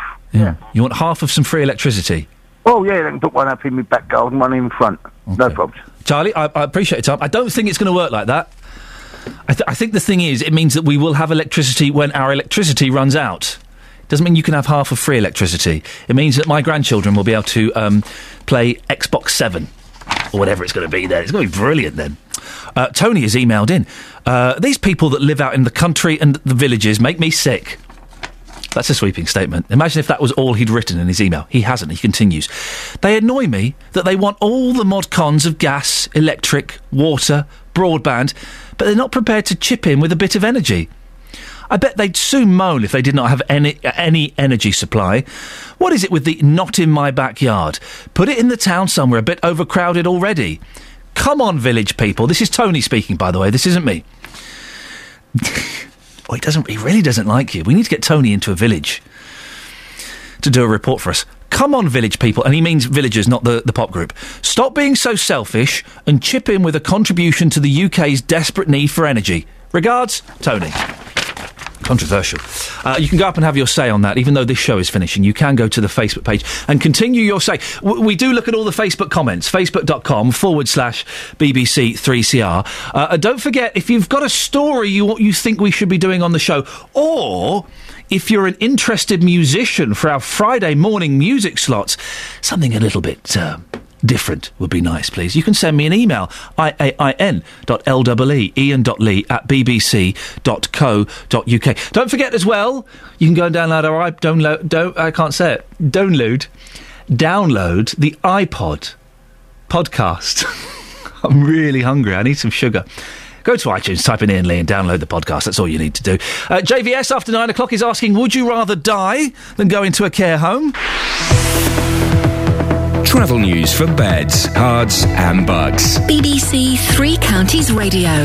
Northbound on the M1, that you're still going to find a lane closed because of an accident between Flitwick and Bedford, junctions 12 and 13. The inside lane shut off and it's been shut for about an hour now. Southbound is looking slow. There was a three vehicle accident a little earlier this morning at junction 12 Flitwick, which has since cleared, but we've got problems a little bit further down with a lane blocked off by a different accident. This one was two vehicles involved between junction 11 at the A505 and 10 at the Luton Airport Spur. The accident happened much nearer to junction 10. Anti-clockwise M25, severe delays. Kings Langley at junction 20, right the way around to the M3 at junction 12. Could take you the best part of two hours to get through. This is all after the accident earlier at Heathrow, junction 14. Northbound M40 starting to slow up from Loudwater to High Wycombe, and the A404 is looking busy as well. The A5 round Dunstable slowing up past the West Street traffic light. Trains and tubes running fine. Adam Glynn, BBC Three Counties Radio. Thank you very much, Adam. I think my brain had a little meltdown there. I need some sugar in me, and someone who can pour sugar all over me is JVS. On FM, AM, online, and digital radio. This is BBC Three Counties Radio. What a creepy image. Thank you, Iain. Good morning. Welcome to the JVS show. I'm Jonathan Vernon Smith. Coming up this morning on the big phone in, would you rather die than go into a care home? One in three care homes in England aren't good enough.